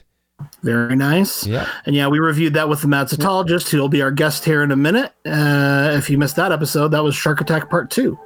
Yes, indeedy. And then Sea Fever from twenty twenty. Sea Fever was good. Um, did you guys happen to see this one? No, not yet. Okay, no. the, the, I was planning on feature reviewing that one at first. It's a good movie. I think it will probably make some people's top ten lists. The reason I didn't decide to feature review it is it just felt like kind of a retread of a lot of the other movies that we're talking about. It's basically like uh, if you did a modernized retelling of Leviathan and Deep Star Six, but rather than making it kind of over-the-top body horror like Leviathan, you went like the realistic indie route. It feels very rooted in reality. It's very subtle and understated. And so, it, although very good, and again, I think people will appreciate this, in the context of all the films we've watched, it was kind of underwhelming. There is a really cool shot, or a few really cool shots, with the underwater creature, which looks like a gigantic Cthulhu, you know, kraken type of creature with bioluminescence, and it just looks so huge and expansive and otherworldly, and I love that. But that's only in a few shots in a couple of scenes, and the rest of the film is really operating as a virus contagion film, which is good. But again, I was kind of telling Dave, like, everything I watch nowadays just feels like a contagion film or a quarantine film. I watch Demons, and I was like, oh, this is kind of a contagion film. And I watch Sea Fever. It's kind of a contagion film. And I watch Leviathan. I was like, oh, this is a contagion film. Deep Star Six. This is a contagion film. It's like, holy crap, man. Cannot get away from these. I'm going to go watch Rear Window, which is totally a quarantine film. It totally is. Yeah. I, I, I, wonder, I wonder why you're suddenly seeing everything through that filter, Josh. That's very strange. Yeah, but it's really there, though, too. I mean, that's true. I do wonder how this never happened. Would I have been so keenly aware of it? But, man, it's a little much, to be honest. So I just didn't feel like talking about another contagion film. But there are some really cool visuals, an amazing all-star Irish cast. Like, if, you know, this is like as good as it gets from this region. Uh, really cool. I will just read the I M D B synopsis as long as we're here. The crew of a West of Ireland trawler marooned at sea struggles for their lives against a growing parasite in their water supply. And this parasite comes by way of a gigantic Leviathan from the deep. So it's it's kind of cool and definitely related. Um, I don't know. Let's see. I probably give this one like a seven point five and call it a rental. Um, and it's, you know, like a three ninety-nine rental on Amazon okay. Prime, and, and definitely worth seeing. Excellent. Nice. And considering the dearth of horror that we've gotten, I mean, I know there's been quite a bit released, obviously, to uh, on demand, but I just feel like this this year, as far as the uh, horror movie options, I don't know. Yeah, due to the limited options, I mean, again, I don't want to take anything away from people who legitimately loved this movie, but I will say due to the limited options, I think this will be in the end of the year conversation. Okay. So okay. maybe we're checking out. It'll be definitely lower on the end for me, though, I will say. Okay. Well, and then our final movie on this particular uh, section is Underwater, a movie we'll be reviewing very soon, as you alluded to, with uh, the Madsatologist, yeah. and that is obviously a twenty twenty movie. And by the yeah. way, Josh, total side note, I'm sure we, assuming you know that somebody's playing the piano in the background. I didn't want to like not right, say anything. Right. And, and then you I send me get him to stop, but I no, it's okay. It. I just I just didn't want to get the message from you later going, dude, why didn't you tell me you could hear that? So I is it it. pretty is it pretty noticeable? No, it, it's most of the time it's barely noticeable, obviously, especially right. when you're talking. But then every once in a while it sounds like you're like in an old timey uh, saloon or something. Right. like like we're like we're a silent movie and yeah, someone's providing yeah, the soundtrack. Exactly. Yeah, a little bit, a yeah. little bit. It's not horrible like constantly, it's just it, it kinda goes in and out. Yeah. Right. That's cool. Well, hopefully we covered all of the notable films. There are obviously a million others like Megalodon and Kraken, Tentacles of the Deep, and Loch Ness Terror, and Extinction Predator X, and on and on and on and on. But uh, I didn't think any of those were necessarily worth touching on. If, if if we're wrong, if we missed something big, definitely let us know in the show notes at horror movie podcast dot com. I would love to see a great sea monster movie. Well, and I think there's always, whenever we try to do these list breakdown type of shows, I'm always realizing inside there's no way we got everything. Like there's gonna be somebody's gonna point out the most obvious one, like I can't believe you guys yeah. didn't talk about and fill in the blank, and I'm gonna be like, oh, you're so right, we should have talked about that one. And I, I actually really loathe the later uh, Pirates of the Caribbean films. I liked the first Johnny Depp one, but I just hated how Uh, unrestrained and expansive the sequels were, and also just the C G I I found unwatchable. But having said all that, I do think, although all the problems that I have with that C G I exist in the sequence, uh, they have one of the coolest Kraken things ever committed to film, especially now that I've, we've actually looked through the list and there aren't too many Krakens on yeah. film. Um, right. Really amazing Kraken attack scene in that movie. Yeah, wait, which sure. which movie was yeah. that one in? Dead Man's Chest, I believe. Right. Okay, I don't remember. From which two thousand six. One that was. Yeah, it was. Was that the second one? I think that was the second one. Yeah. I was going to say I think Kraken thing sounded familiar. Heart of Davy Jones. Yes, yes, the, yeah, the Davy Jones yeah. locker thing. Yeah, that that was. I remember actually liking that one at least at least uh, a little bit. So uh, yeah, uh, yeah, not me. Well, I, I love the people, although, you know, it gets over the top with Johnny Depp. But I just feel like, I don't know, I feel like Gore Verbinski, he kind of got to that point where a lot of really successful creatives get to where just nobody's editing him anymore. Yeah. It's just kind of like, do whatever you want. Yeah, sure. We, sure. Yeah, we need a three hour long Pirates of the Caribbean movie. That sounds like a good yeah. idea. All right. Well, then I guess that wraps up our conversation. And, uh, I believe we have somebody on the line who's joining us now. There's a there's also a piano playing in the background. I was going to say it's it's it's, it's it kind of reminds me of like Schroeder from the uh, from the old Peanuts. Uh. And bonus points if you can guess the tune being played in the background.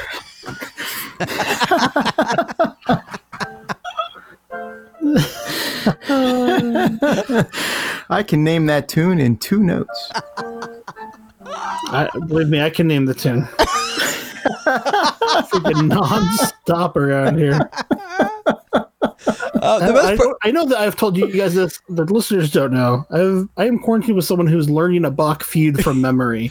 Uh, well, which is, is really impressive. But the best part is I, I know enough about Bach to know th- how you know beautiful the music is. But because I think it's coming over, you know, through, through, by way of a, a microphone and my headphones, and it, it sounds like it's being played on a child's it, piano. It, does, so it, it totally like. does. It sounds. It sounds like a really just like a really tinny, like like you're in a saloon, right. circa eighteen eighty-two. Right. Right. Uh, oh boy! All right. I wish so, I was in a saloon. I'll take a sarsaparilla. All right, so joining us now, uh, before we, we get into our underwater review, uh, we are joined by the one, the only, the Mad Cetologist. Welcome. Thanks for having me. Absolutely. Yeah, welcome. You, of course, joined us previously when we talked about the Meg and told us all of the scientific truths related to that film, and I'm looking forward to doing the same with this topic. And so what I am, so I'm a professor here at the University of Wisconsin, Oshkosh, which um, I know Wisconsin's like not exactly the first place you think of when you think of people who uh, work in what I do, but uh, I specialize in looking at the evolution and ecology of marine mammals, particularly whales, but also um, seals and walruses and such. So I teach teach a lot of human anatomy and do a lot of research with myself and undergrads looking at kind of how these different groups evolved. So that's, as a cetologist in general, just a fancy way of saying a whale biologist. So... And you're also a trained paleontologist as well, correct? Yes. Uh, so actually, I went into science as a dinosaur nerd, and um, through just simple fate of who I ended up working with, I ended up transitioning into whales, and I've stuck with it ever since. So a lot of my research does involve fossils, and I'm on a paper that's just got accepted that's describing a new species of killer dolphin from... Oh. South Carolina. So um, I'm not the first author of that. My good colleague, uh, Robert Bostecker, is, who's down in Charleston. But uh, yeah, we just described this. It's probably got maybe a meter long skull, would have been the top predator in its ecosystem. Just wow. This big, scary dolphin thing. Congratulations. So that'll be coming out hopefully by the end of the year. Absolutely. Congratulations. And also congratulations for coming up with the next sci-fi original movie. Killer dolphin. I mean, I think like most paleontologists, a lot of us ended up also being kind of interested in things like cryptozoology and sea monsters and all that, because, you know, the thing that kind of attracted us to things like dinosaurs is that they're like monsters and they're real. And so things like Bigfoot, Loch Ness Monster, Mokila Mbembe, those are also monsters that might be real, might not be. So mm. I think you get a lot of overlap. And then... You know, a lot of, there's actually a fair number of paleontologists who have at least a little bit of amateur to semi-professional interests in the field. Not so much the interests of being like, you know, the fifty million Bigfoot hunter shows they have out or whatever. But uh, people who actually are trying to bring a degree of science to uh, some of these areas, especially sea uh, creatures in general, because I think that's probably the most plausible nowadays. Hmm. Interesting. Well, I wanted to ask you about that as I kind of started looking into some of these things where sea monster myths may have come from. It seemed like a lot of them were probably related to the giant squid or the oarfish, things that look like monsters legitimately um, if you see them in the wild. I just wonder from a cryptozoological point of view, because there's a lot of really bad pop science out there in the world, as I'm sure you're very aware. And then especially if you start thinking, talking about stuff like cryptids, you're really getting into a shaky scientific ground probably a lot of the time. But I just wonder how reasonable is it that any of these kind of mythological creatures could exist in any form? Like, is it, is it even within the realm of possibility to kind of joke around about in a fun way, or is it just like ridiculous to even consider? Well, I guess let me start with it that I think if you talk to most marine biologists and ask them, are there undiscovered species in the ocean? And even if you ask them if there are large undiscovered species in the ocean, I think you'd have almost unanimous agreement that yes, there is. These may not necessarily accord to, with what, you know, the sea serpents and krakens and all those things, but we are recovering on a regular basis. Uh, so I'm most familiar, of course, with whales. And so just to give you some examples of things that we're still finding. So we have a um, baleen whale, and baleen whales are sort of the big filter feeding whales. So these are um, animals like your humpbacks, your blue whales. So probably most listeners kind of know roughly what those look like. So we're still finding new species of those. In uh, about two thousand three, they actually described a new species of baleen whale called Omura's whale from kind of the Philippines, eastern South Pacific region. And, you know, this is a whale that's, you know, thirty feet long. So it's not a small animal. Right. Um, then we have beaked whales, which, um, you know, there's been multiple species that have been discovered within my lifetime. So nineteen ninety-one, we found the pygmy beaked whale, which lives off Peru. And then two thousand two, we described another species of pe- uh, beaked whale off California called Perrin's beaked whale. And then just last year, they described a new beaked whale off of Alaska and Hokkaido, um, which is Sato's uh, beaked whale, which... Beaked whales, I mean, some of the, the first two I mentioned are not super huge as far as whales go, but the Sato's beaked whale, that's a twenty-foot long animal, and it's a social twenty-foot long animal, so it's not like it's just hanging out by its lonesome. You know, you have schools of these, and so you get wow, yeah. We know, and there's also just this whole thing where there's lots of parts of the ocean that are not very well surveyed. People point to the deep sea, and the deep sea is, we can get into that later if you want. The deep sea is not a terribly great place to live. It's basically uh, a desert. That's why you get a lot of these weird adaptations. Again, we can talk about later. Um, but places like the tropics are not really well, like people go and look at the coral reefs, but they don't really look at offshore waters. Um, mm. So I know that there was a, um, I think it's Hose's dolphin, and it was assumed to be a super rare species. And then once you had basically these tuna fishing boats that were going into these tropical offshore waters, they were finding schools of, you know, tens of thousands of these dolphins. So this animal that we had only had a few skulls of mm. is found to be like a super abundant animal. We're just not going into yeah. their habitat. So wow. all this stuff also applies to sharks. There have been new manta rays, new large sharks, all sorts of other fish. We found new seabirds. So just uh, like maybe a decade ago, they described a new seabird from Hawaii of all places. And, you know, seabirds are not wow. living under the water. They're flapping around. So we're finding stuff all the time. And there's just giant chunks of the globe um, that are not surveyed well. Um, because a lot of times what we know about whale biology, we get from strandings, and we get a lot of people recording stranded material in places that are, you know, developed countries that have stranding networks. They're not going to have those sort of complicated networks in places like Indonesia or Saudi Arabia or all those. So I know I personally have seen undescribed species of whale in museum collections. Um, there's a Another baleen whale that was stranded in North Carolina that almost everyone thinks is a new species, but no one has gotten around to really doing the work to kind of describe it and illustrate it. And, you know, I've heard there's some, there's a strong anecdotal count of these brown orcas that were, a pod of these were seen off of um, Saudi Arabia, where we don't have orcas. So presumably they are probably a new species out there that we don't know anything about.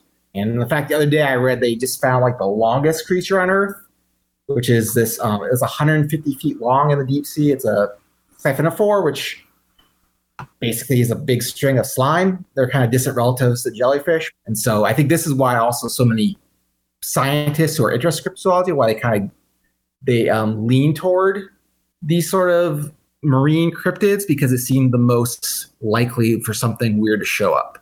Now, of course, the you know the catch here is that almost all of these don't really look like um, the actual mythological creatures, and we can get into what some of the explanations for the sea serpents are, because um, there's some pretty hilarious explanations for what sea serpents might be.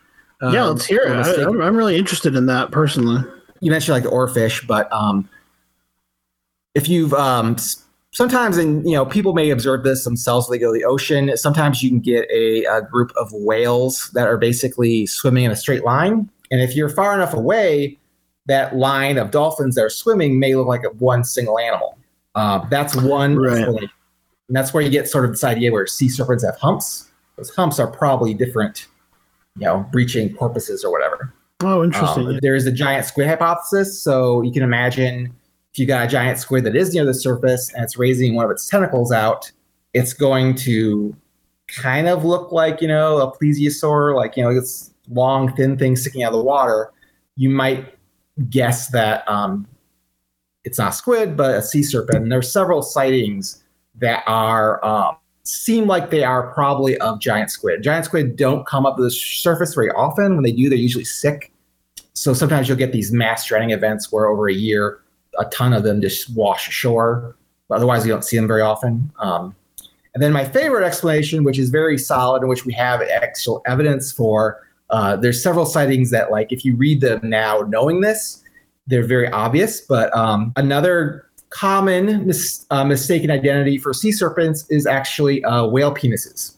Really? Um, um, so most people don't realize whale penises are elastic. And so you imagine if you're a big sea animal, you have no legs, you're trying to mate with a female. So they will, these very long prehensile penises will kind of sort of flop around and try to find, you know, exactly where to go. And so you get these sort of like, there are these stories of people observing these battles between like sperm whales and other whales with like these sea monsters. And it's like, if you're reading them now, knowing about that, it's pretty obvious that there was not... It was definitely sort of more of a love than war situation. Hmm. But um, you can find wow. you can find footage, footage and pictures of this online.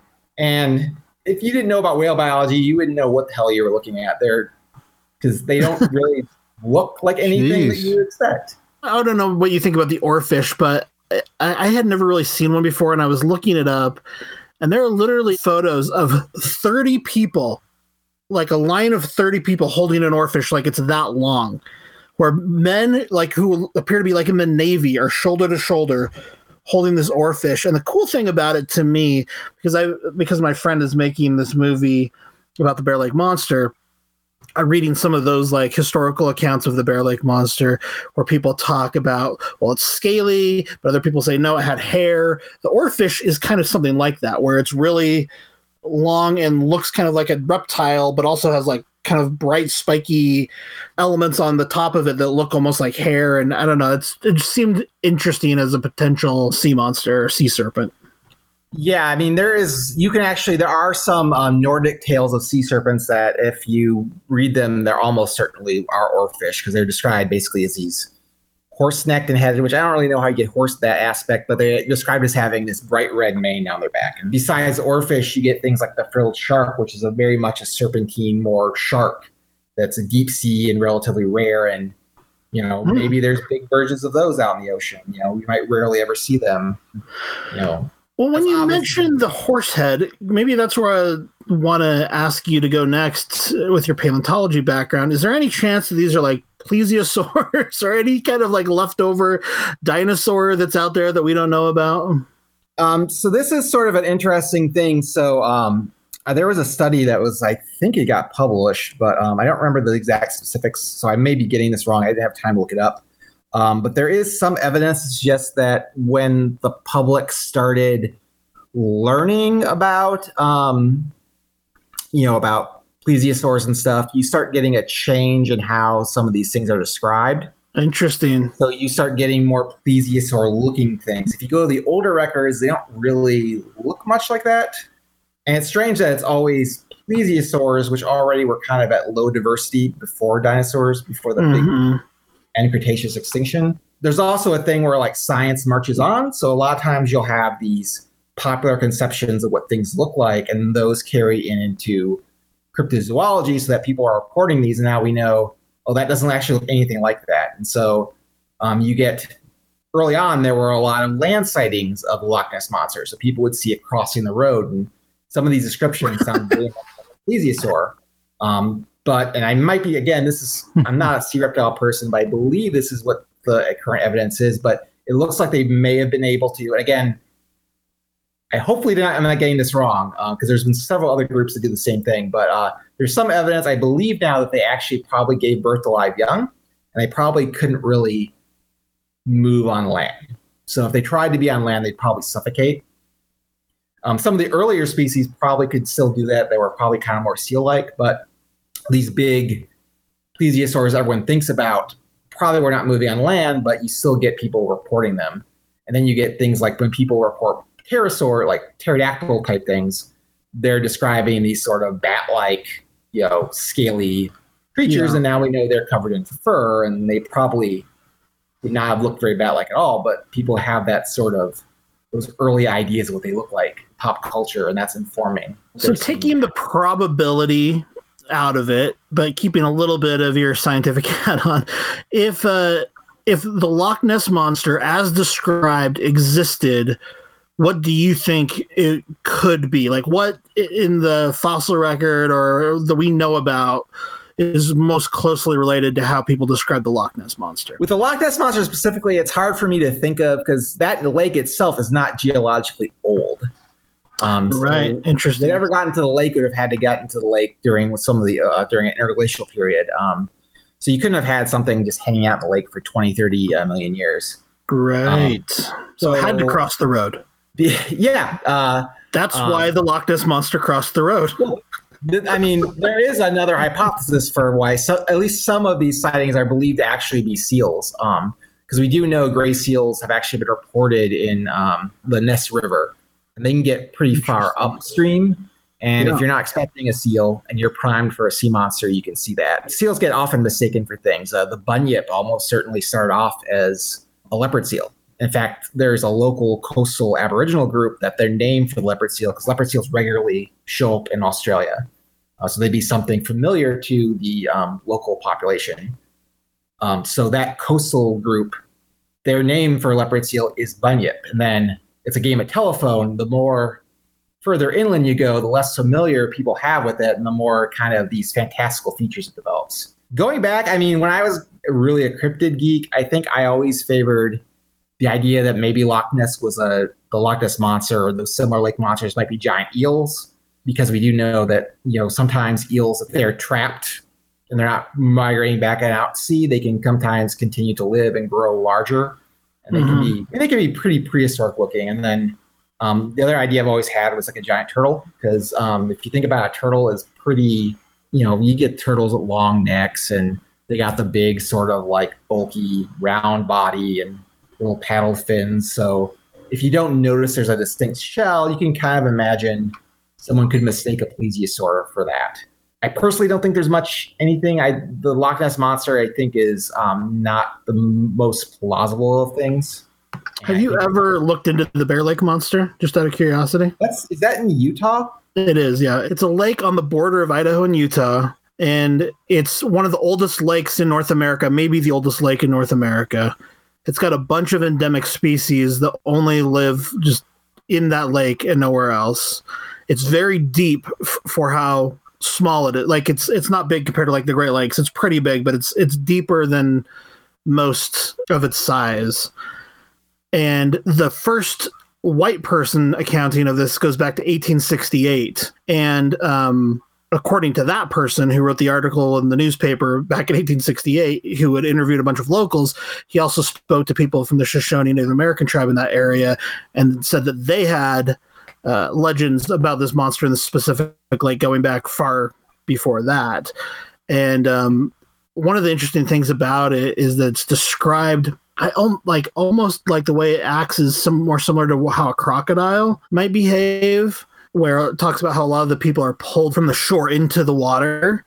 Mm-hmm. And uh, but but people have described it as being like fifty feet long and, you know, and, and having humps and, you know, all of those types of things as well. I know it's always, it's not described so much as a Nessie-like creature, but yeah, usually I'm familiar with it. Usually people either say it's a crocodile-like thing or it might be one of these early whale groups. My gut would say there's probably, sturgeon is probably somewhere in that explanation because uh, we know that people tend to mistake sturgeon for monsters because they cool. are big and ancient looking and Uh, yeah. If you don't know what a sturgeon is, it's good. And you see one floating up near your boat, because they'll sometimes sun um, close to the surface, you would immediately think like it's some sort of reptilian monster because they have these big bony armor and everything. So sturgeon are one possibility I can hmm, see. Interesting. Um, we also find basically there's this horned serpent motif. If you look across basically all of North America, almost every group has these sort of magical horned serpents usually living in the water. So it's a very, I don't know what the exact origins of that is. It might be also kind of Quetzalcoatl may be like a distant relative, like mythologically sprung up from that kind of shared belief system. Um, right. Things that are maybe are responsible for lake monsters are probably not the same things that are responsible for sea monsters. Interesting. And they were always the sort of the thing I liked the most because they were the most dinosaur-like, and it seemed like there was more variety in them, but you know, there's been a decline in sightings for a lot of these, even though at the same time we're getting more and more people with cameras.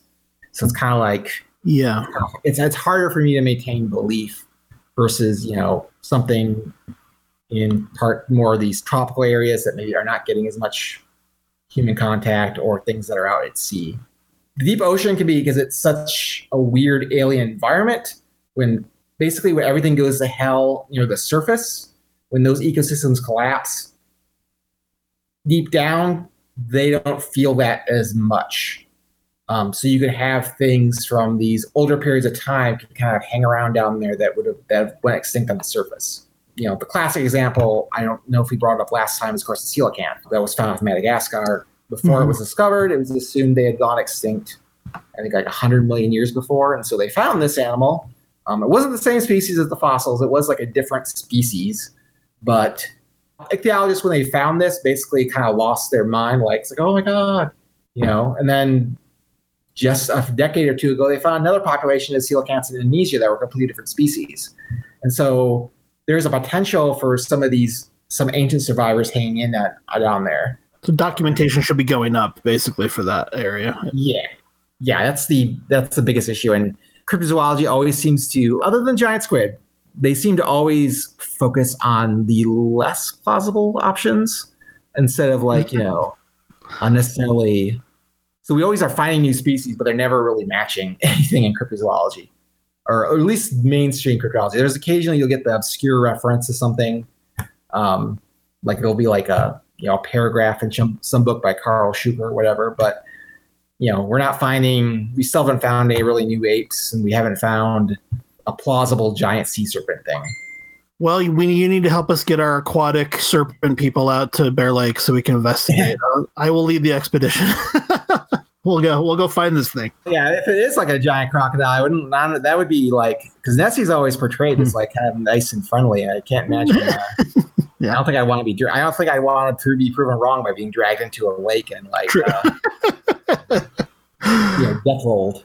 Yes. Um, I watched some of those movies the other day, and one thing I'm kind of struck by, even though we're talking about like all these real life animals, you know, a lot of those movies don't have any like, don't use that at all. They're always like mutants or aliens. Yeah. Right. Yeah. I was thinking that too. I was really surprised. We talked about this um, just before you got on, but. In my mind, there are all these sea monster movies because we're so familiar with kind of, you know, the these sea legends going back. But really, there are very few that actually have like a sea mo- like a, a sea monster the way we generally think of them. You know, like a big tentacled or or dragon like serpent like creature. There's really not a lot of movies that deal with that at all, which is interesting. Even though these movies strangely do not use it to their full ability. I right. mean, things like viperfish and swallowers and gulper eels. And so there's like, you don't need to like, there's plenty of things that are probably even more monstrous than like the classical sea monster out there. So um, we just need to get some inventive folks to uh, go and, you know, make us a giant monster viperfish, and, or at least make one that's not a sci-fi original, I should say. Um, Well, you've dashed all my cryptozoological hopes, but in the most fun way possible. So thank you for bringing that to the table today. Right. Appreciate it. Well, speaking of uh, movies that uh, may or may not be plausible, I guess we'll find out in the review. Uh, you guys want to move along to the feature review for Underwater from twenty twenty. Listen carefully. You are now five thousand miles from land, and you're descending seven miles to the bottom of the ocean. See you all in a month. Here we go.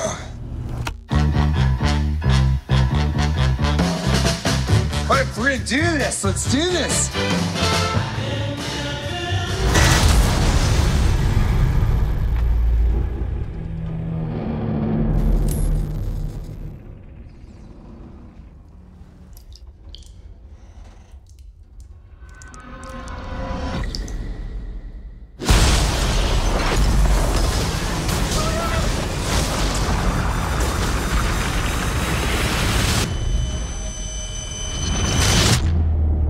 Scale from one to ten.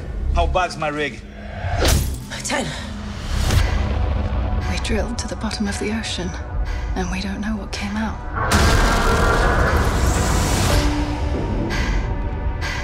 Gotta get to the station. How will we even get there? We walk. We're just gonna walk with insufficient oxygen across the bottom of the ocean. You don't know what's out there. Worst idea ever.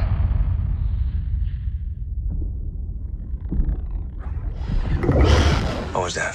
Turn your lights off. What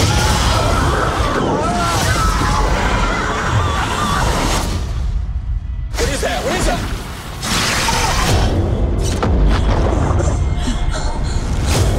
What is happening? No. There's something following us. So, Underwater from twenty twenty. Uh, it's about a crew of oceanic researchers working for a deep sea drilling company.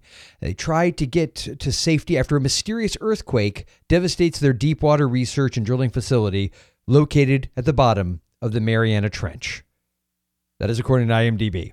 Now, uh, full disclosure, I haven't seen this movie in about two months because, again, I thought maybe I was going to do it for Frankensteinian, and then Josh uh, so delicately reminded me, uh, dude, we were going to cover that in uh, a, a Monsters of the Deep type uh, episode. So I was like, oh, yeah. So I almost watched it again today, but watched The Meg instead because I had not seen that yet, and my kids uh, opted for that one. So Underwater was directed by William Eubank. I don't know if there's anything else that Mister Eubank has done that uh, you guys are familiar with. The Signal sounds familiar to me, but I don't think I saw it. I thought The Signal was fantastic. He also directed Tom DeLonge's Air- Angels and Airwaves film, which, yeah, he's, I really like him. Yeah. Yeah. I, I mean, think I saw The Signal, but I don't, I saw it a long time ago. I don't remember a whole lot of it. Mm-hmm. Um, enough to give it a hugely underrated or underseen film. I think it's fantastic. And of course it stars Kristen Stewart. Uh, and it's funny because I sort of, I guess, fall into a middle camp with, with her. A, a lot of people there, there's some people that just can't get past the Twilight stuff and, you know, and they have their, their bones to pick. The few things I've seen her in, I always enjoy her. So I, I don't really have an issue with her. Uh, I liked her quite a bit in this, actually, in, in her sort of Ripley-esque role. It was quite enjoyable. You've also got Vincent Cassell, T J Miller, and a few other folks. So, uh, Mad Cetologist, I'd like to kick it over to you because you being the one that actually has some knowledge, to say the least, of this world, and, and you made a comment earlier that you felt like Underwater got some things right. Uh, so what, mm-hmm. what did you think about the movie, though, as far as, far as uh, that went? Yeah, so I went in there with low expectations, and so I found myself actually really, really um, entertained by it. Um, um, I think it's a fairly simple story, like kind of like with Deep Star Six. It's basically a good chunk of it is a disaster movie, although it's more of a creature-induced uh, disaster. Um, I like the fact that another element that always gets left out of these movies is that there's a very strong Lovecraftian element. Um, to the to the monsters and to the scenario that is absent in a lot of these films, which I just like. It just like I am a huge H P Lovecraft fan. All the cosmic horror stuff is my is one of my big favorite things. And so when I see that pop up in a movie that I'm not expecting it in, that's also going to make me really happy. Um, and uh, yeah, I really I enjoyed the movie. Um, I think there there's bits and pieces here I wasn't a huge a fan of. Um, some of the action stuff got really hard to follow the way it was shot, but I also think it probably was pretty realistic. It's a lot of these movies, like they look like they're filmed in a swimming pool. This one actually feels like it's on the bottom of the ocean, so I really appreciate that. Um, yes, those are my initial rambling thoughts. Dave, what about you? You know what? I, I enjoyed the film as well. And and one of the things I liked about it was it just, it kicks off. The action happens. The earthquake happens within the first three minutes yeah. of the movie. I mean, I guess I think we got a brief scene with, um, you know, Kristen Stewart's character sort of in the bathroom brushing her teeth, I guess, at the end of the day. And then all of a sudden, boom. Uh, it's happening. So there's not any, the, the, the building of the characters happens while they're bonding and trying to get through this situation where, you know, it's move or die. I mean, they have to get from this location to that location, to that location. And it is, it's just ratcheted up right from the beginning. So I enjoyed that. I kind of liked how they took that way to sort of get you familiar with the characters, how they interact with each other, that they're trying to help each other, you know, through this situation. And then as it builds with the monster, I enjoyed that as well because you don't get an idea of what they're really up against until the very end. I did. I enjoyed it. And Kristen Stewart, I think, has been uh, much better recently. She was good in Lizzie, which she was in recently, the, the Lizzie Borden film, uh, and really good in Personal Shopper from a, from a few years ago. I thought she was excellent in that movie as well. And I was impressed with her performance in uh, in this film also. Yeah, as as was I. I remember when I saw the trailer for this, and I want to say it would have been the tail end of last year, somewhere in there. And I feel, I don't know if I'm in a minority of people that do this, hor- horror fans in particular, but when I see a trailer for a movie like this and I see it's going to be released in January, there's a part of me, the pseudo intellectual want to be like, ha, ha, ha, about everything that goes, oh boy, a January release. But the bigger part of me, it's like hope springs eternal. It's like, you just never know. So many movies that get delayed or they get released in January. Like, that's the dumping ground. But every once in a while, I have found myself enjoying that one movie that came out in January that so many other people hated. I didn't hate. Yeah. And, and I was hoping that this movie would be that as well. And you know, January and February are dumping grounds. There's no doubt about it. I mean, they, they historically, they've been dumping grounds. Now, Cloverfield changed that up a bit because yes. that was released in January by design, and you know was uh, I thought was was a great movie. I really enjoy Cloverfield. So it's it's not, and and they're, they're always backing up the summer season. I mean, we're getting you know the the blockbuster films in March now, so it's not as much of a dumping ground. So I. I kind of keep a little bit of hope, but historically that's always been the way it was. You're right, Joel. It's been yeah. January, February. It's like, okay, here, we'll just throw these here until we get to the summer and then get to the award season and, and whatnot. I kind of have the same thing. Like, oh, it's a January release too, which is like, if it come out in March, then it would, you know, or April. But um, yeah, I think the trend now is going away because, you know, Black Panther was a February release. Sure. Sure. But for me, Underwater, I got to be honest with you. I, I went in with sort of, I was hoping, but my expectations were set at a reasonable level. I also did love the fact that it had echo, you know, very loud echoes of Leviathan, Deep Star Six, those, and Alien, obviously.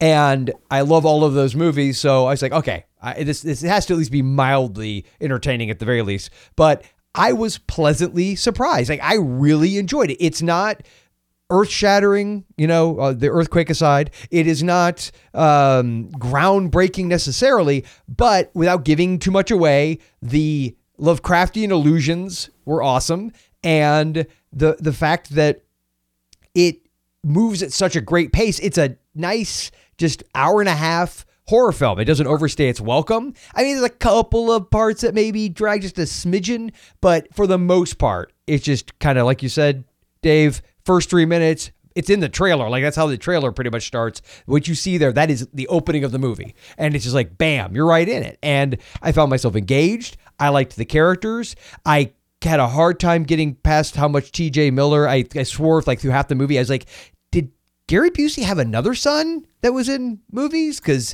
dude, right. Does he remind me of Jake Busey? Uh, so, right. um, Uh, but other than that, I was all in. I really liked it. I loved the ending. I mean, I really enjoyed this movie. Yeah, T J Miller was definitely being T J Miller in that movie. Um, so he kind of stood out from, like, I, I like that he brought a little bit of levity, but it's still kind of compared to some of the other characters in there. Um, I'm wondering if he's actually the reason it got dumped, because he went through his whole, like, Me Too situation right as this movie was about to come out. I wonder if that oh, really I didn't I didn't even know about that. Well, it's also the whole Fox merger thing, right? This is one of the things that oh, got hurt. Well, that makes more sense actually. But he like had his big split from his T V show, what's it called? Uh, Silicon Valley. And then he had his a big Me Too thing, you know, accusation that he did he and his wife denied had happened when he was in college. Well, then he then he then he called a fake bomb bomb threat into you. That's right. Yeah, it's too bad. I I really liked him when I when I first started like following his comedy, but he apparently has turned into like a megalomaniac over the years. So it's unfortunate. Hmm. Well, uh, that aside, I, I'm I, I guess I'm kind of glad I didn't know all that going in because uh, yeah. Uh, yeah, it was, it was, I, uh, I would be, I'm really interested, Josh, for you to see it because my bet is you'll like it. It moves at a clip. It's not it's not something you've never seen before. It's not breaking any new ground by any stretch. But it was I, th- I thought, you know, to your point, uh, Matt Satologist, about, you know, some of the action was a little bit hard to follow. But overall, though, it was very well shot. I mean, it was just a very uh, a good looking movie. And uh, yeah, I mean, I just really have no real complaints. So I, if you guys have any other final thoughts about uh, Underwater, we could do ratings or recommendations.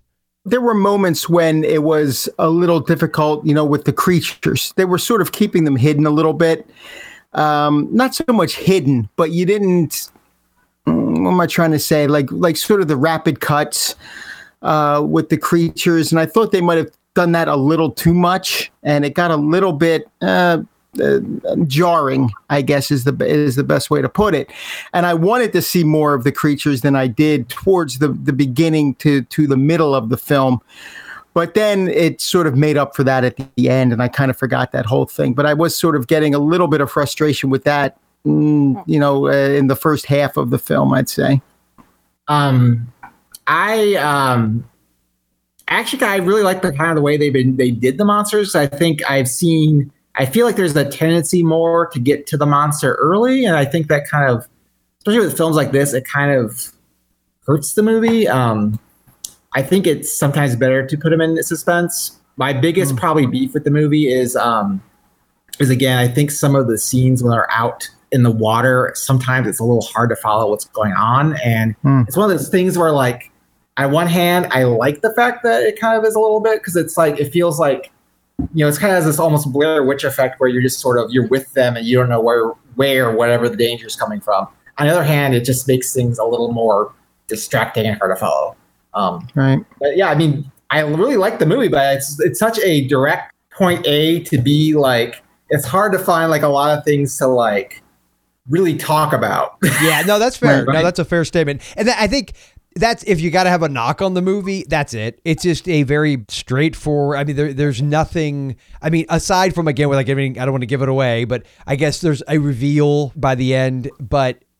If you've seen pretty much any underwater slash, you know, monster type movie of, of this ilk, you, you've seen this movie. But that said, it, within that subgenre, it is a fun movie. I don't use the guilty pleasure. I think I've made clear mention of that. But I feel like this movie, for people who do use that phrase, this this could uh, this could be that movie for you. But I could see somebody thinking maybe it's a bit bland. Like, it's just, it, it is lacking something. However, for me, it wasn't lacking enough for me to not enjoy it. Like, it was never, like, I never felt bored. I never felt like it was dull. It was always entertaining enough to me. And I, I liked the directions it did go into. So, um, yeah, I think uh, for me, Underwater is a solid uh, seven point five. I'm going to go, I'm going to go up seven, seven point five out of ten.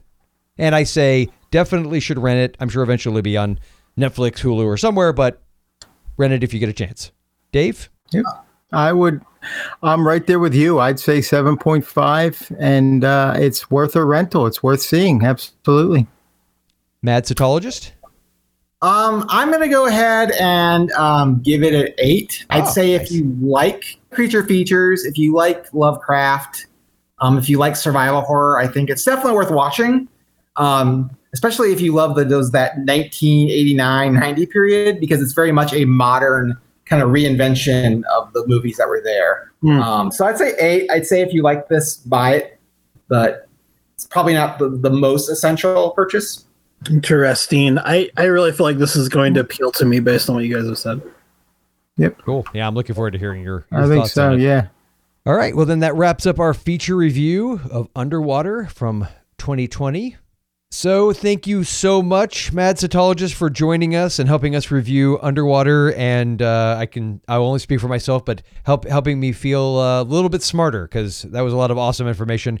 Uh, so thank you very much for being here. And I don't know if there's anywhere you want to tell people, like as far as finding you online or anything like that. If there's if there's anything like that you want to mention, the best place if you want to stay in contact with me, I guess, would be uh, I. Um, review lots and lots of movies on the uh, Letterboxd. I'm the Mad Cytologist. I pretty much watch like a movie a day, and I review them there. Um, they're, they're often typo-ridden. Uh, sometimes I'm writing them while I'm half falling asleep, but uh, you can follow me there. If you ever have questions on marine mammal evolution, whales, or anything, uh, feel free to look me up on uh, my at the University of Wisconsin Oshkosh. I'm in the biology department. My contact information is there as well. And we'll put the link to your Letterboxd in the show notes. And, and if there are any papers or anything you want to pass on to our listeners, I could put I could put links to that as well. If I if I come up with anything, I might post those in the uh, comment section. Okay, yeah, cool. Awesome. Right. Thank you. So check out the comments at horror movie podcast dot com. Hey, thank you so much. Yes, thank Long you, time listener of the show, and um, you've always been a supporter of what we do, and so it's always cool when we can get a listener on who's so well versed in the topic we're All discussing right. that you can really school us hey. like today. I'm more happy to. Um, please, if you ever do decide to cover Orca, please bring me on for that. um, Thank you so much. All right, we are now going to do our Shudder-sponsored Screaming Online segment.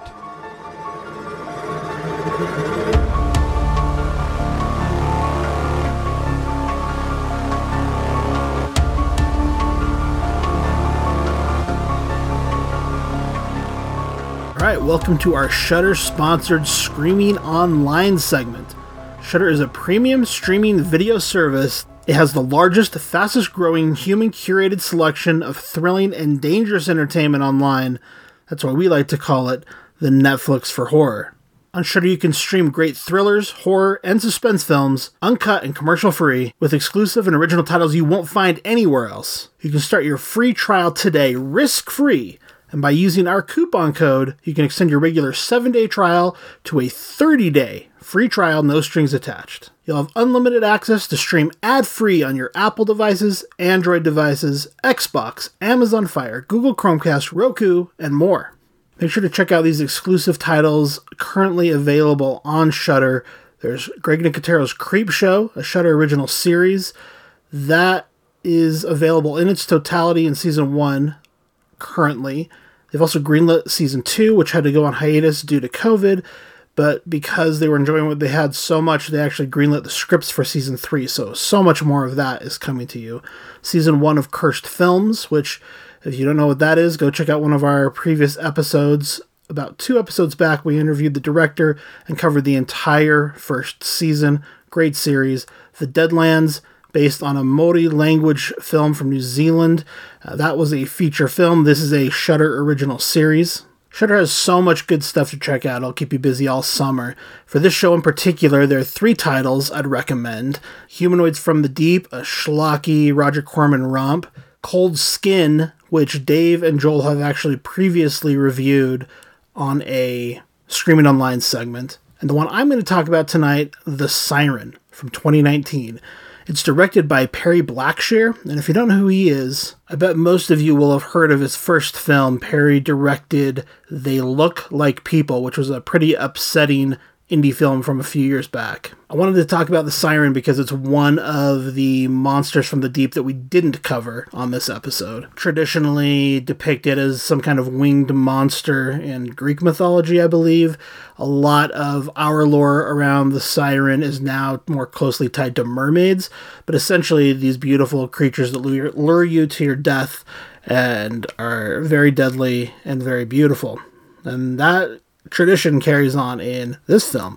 Uh, from the Shudder synopsis, Tom rents a cabin on a secluded lake marked by a local legend of a lovelorn spirit who haunts the surrounding woods and drowns anyone she encounters.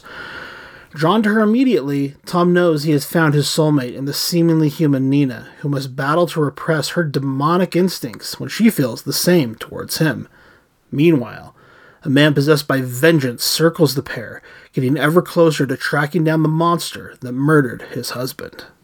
So, yeah, it's pretty cool. Basically, this guy, he goes to stay at this friend's lake house, and soon the siren starts coming closer and closer to him, taunting him, and she starts to fall in love with him. But meanwhile, the next-door neighbor has had a previous terrible encounter with this siren where she took his husband and ate him. so uh, Margaret Ying Drake plays the siren in question. McLeod Andrews is the neighbor next door who is hunting the siren, and Evan Dumichel is the young man falling in love with the siren. And I really enjoyed this movie. It's like a low-key indie film. A lot of it's silent, but it's beautifully shot. It's a cool take on an old tale. Definitely a slow burn, so it's not going to be for everybody, but I think if you enjoy a slow burn, if you love that kind of like low-key indie take on a film, it's very lyrical, I think it's a high recommendation, honestly. For me, I'm going to come in at an eight on this one.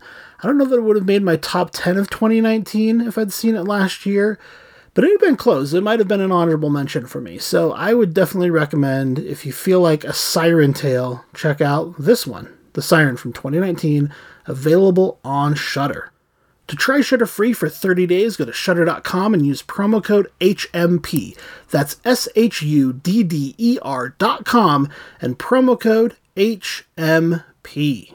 And now, back to this very long episode. Alright, now it is time for some giveaways. We're super excited. We want to thank our sponsors at Universal for providing so many copies of this Jaws forty-fifth Anniversary Limited Edition four K Ultra H D Blu-ray. This is Steven Spielberg's Creature masterpiece, coming to four K H D for the first time ever. It includes three hours of bonus content, including the making of Jaws, deleted scenes, and outtakes from the set, and much more. There's also limited edition packaging and a forty-four page booklet with introductions, rare photos, storyboards, and more from the archives.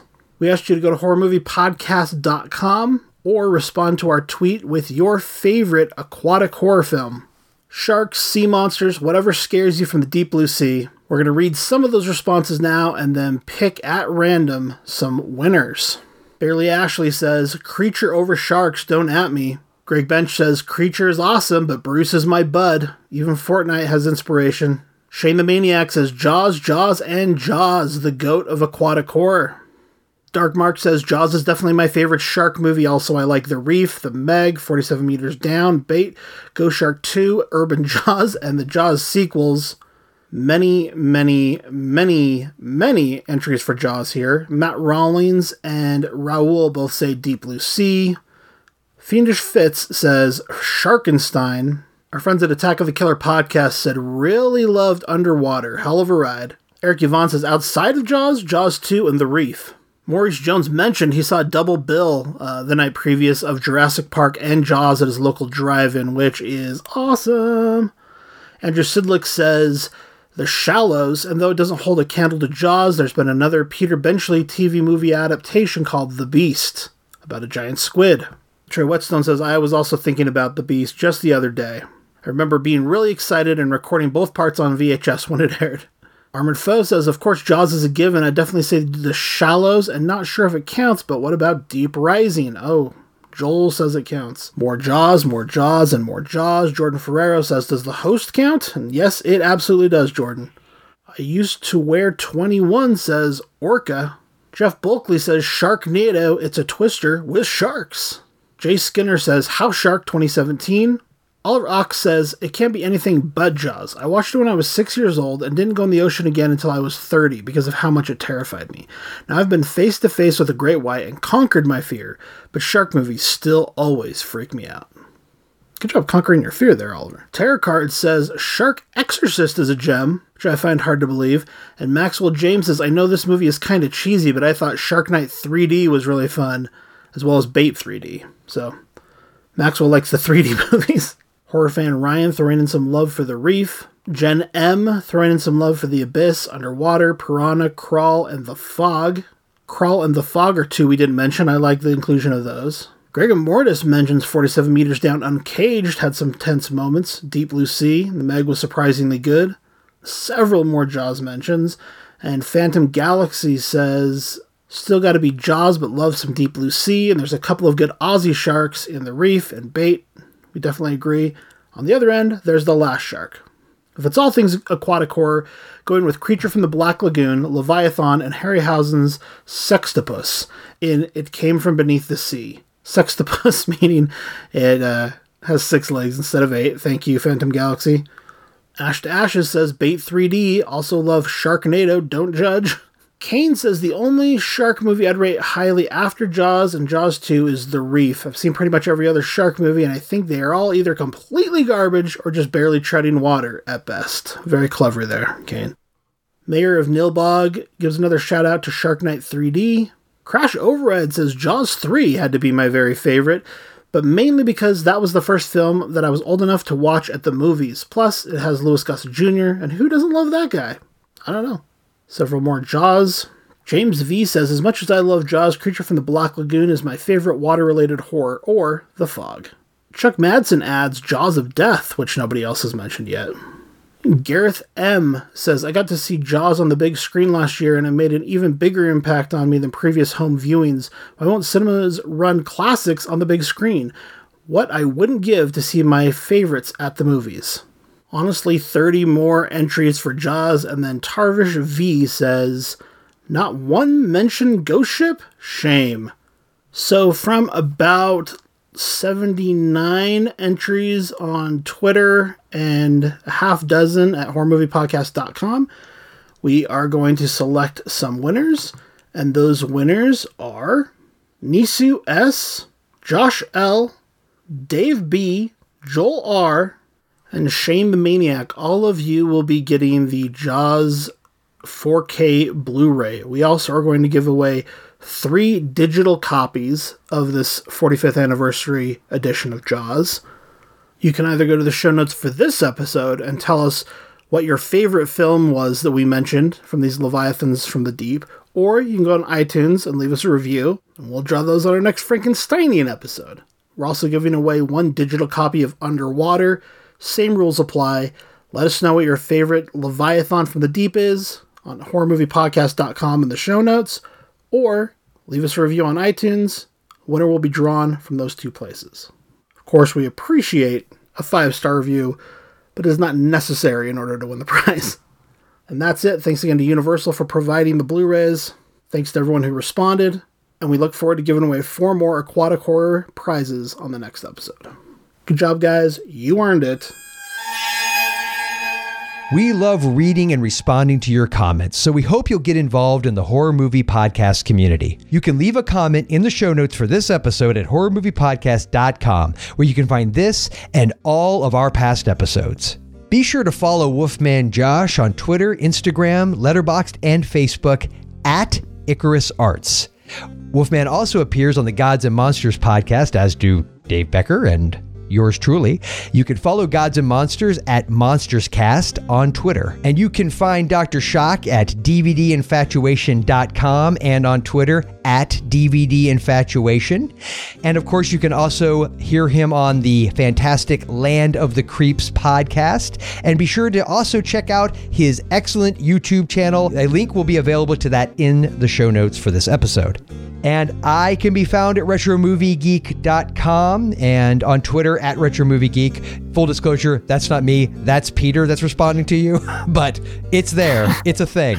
So you can find us there. Also forgotten flicks dot com and Terror on the Tube, where we cover made-for-T V horror movies from the seventies, eighties, and uh, very rarely, but occasionally the nineties. And we are joined by Allison, the horror unicorn, and it's it's Peter and myself, and it's uh, it's a lot of fun. It comes out once a month or so, but it's a great time. So uh, definitely check us out there. You can also connect with us on Twitter and Instagram at Horror Movie Cast. And if you'd like to support Horror Movie Podcast, please subscribe and leave a review on Apple Podcasts. You can also listen to us on Stitcher and Spotify. You can get your listener-designed H M P t-shirts at horror movie podcast dot com forward slash store. You can also become a patron of Movie Podcast Network for only two dollars and fifty cents at patreon dot com forward slash Movie Podcast Network. And also, do not forget to try Shudder free for thirty days. Just go to shudder dot com and use the promo code H M P when signing up. That's S H U D D E R dot com and the promo code H M P. We want to thank singer-songwriter Fred Ingram for the use of his music for the Horror Movie Podcast theme song. You can find more of Fred's music at frederick ingram dot com. We also want to thank composer Kagan Breitenbach for his arrangement and orchestration of Fred's original theme, which opens the show. You can find more of Kagan's work at kagan breitenbach dot com. That's it for this episode. Thank you for joining us for Horror Movie Podcast, where we're dead serious about horror movies.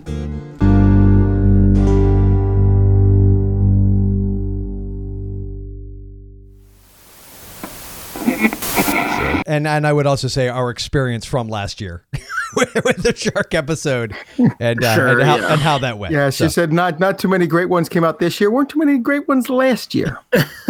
yeah.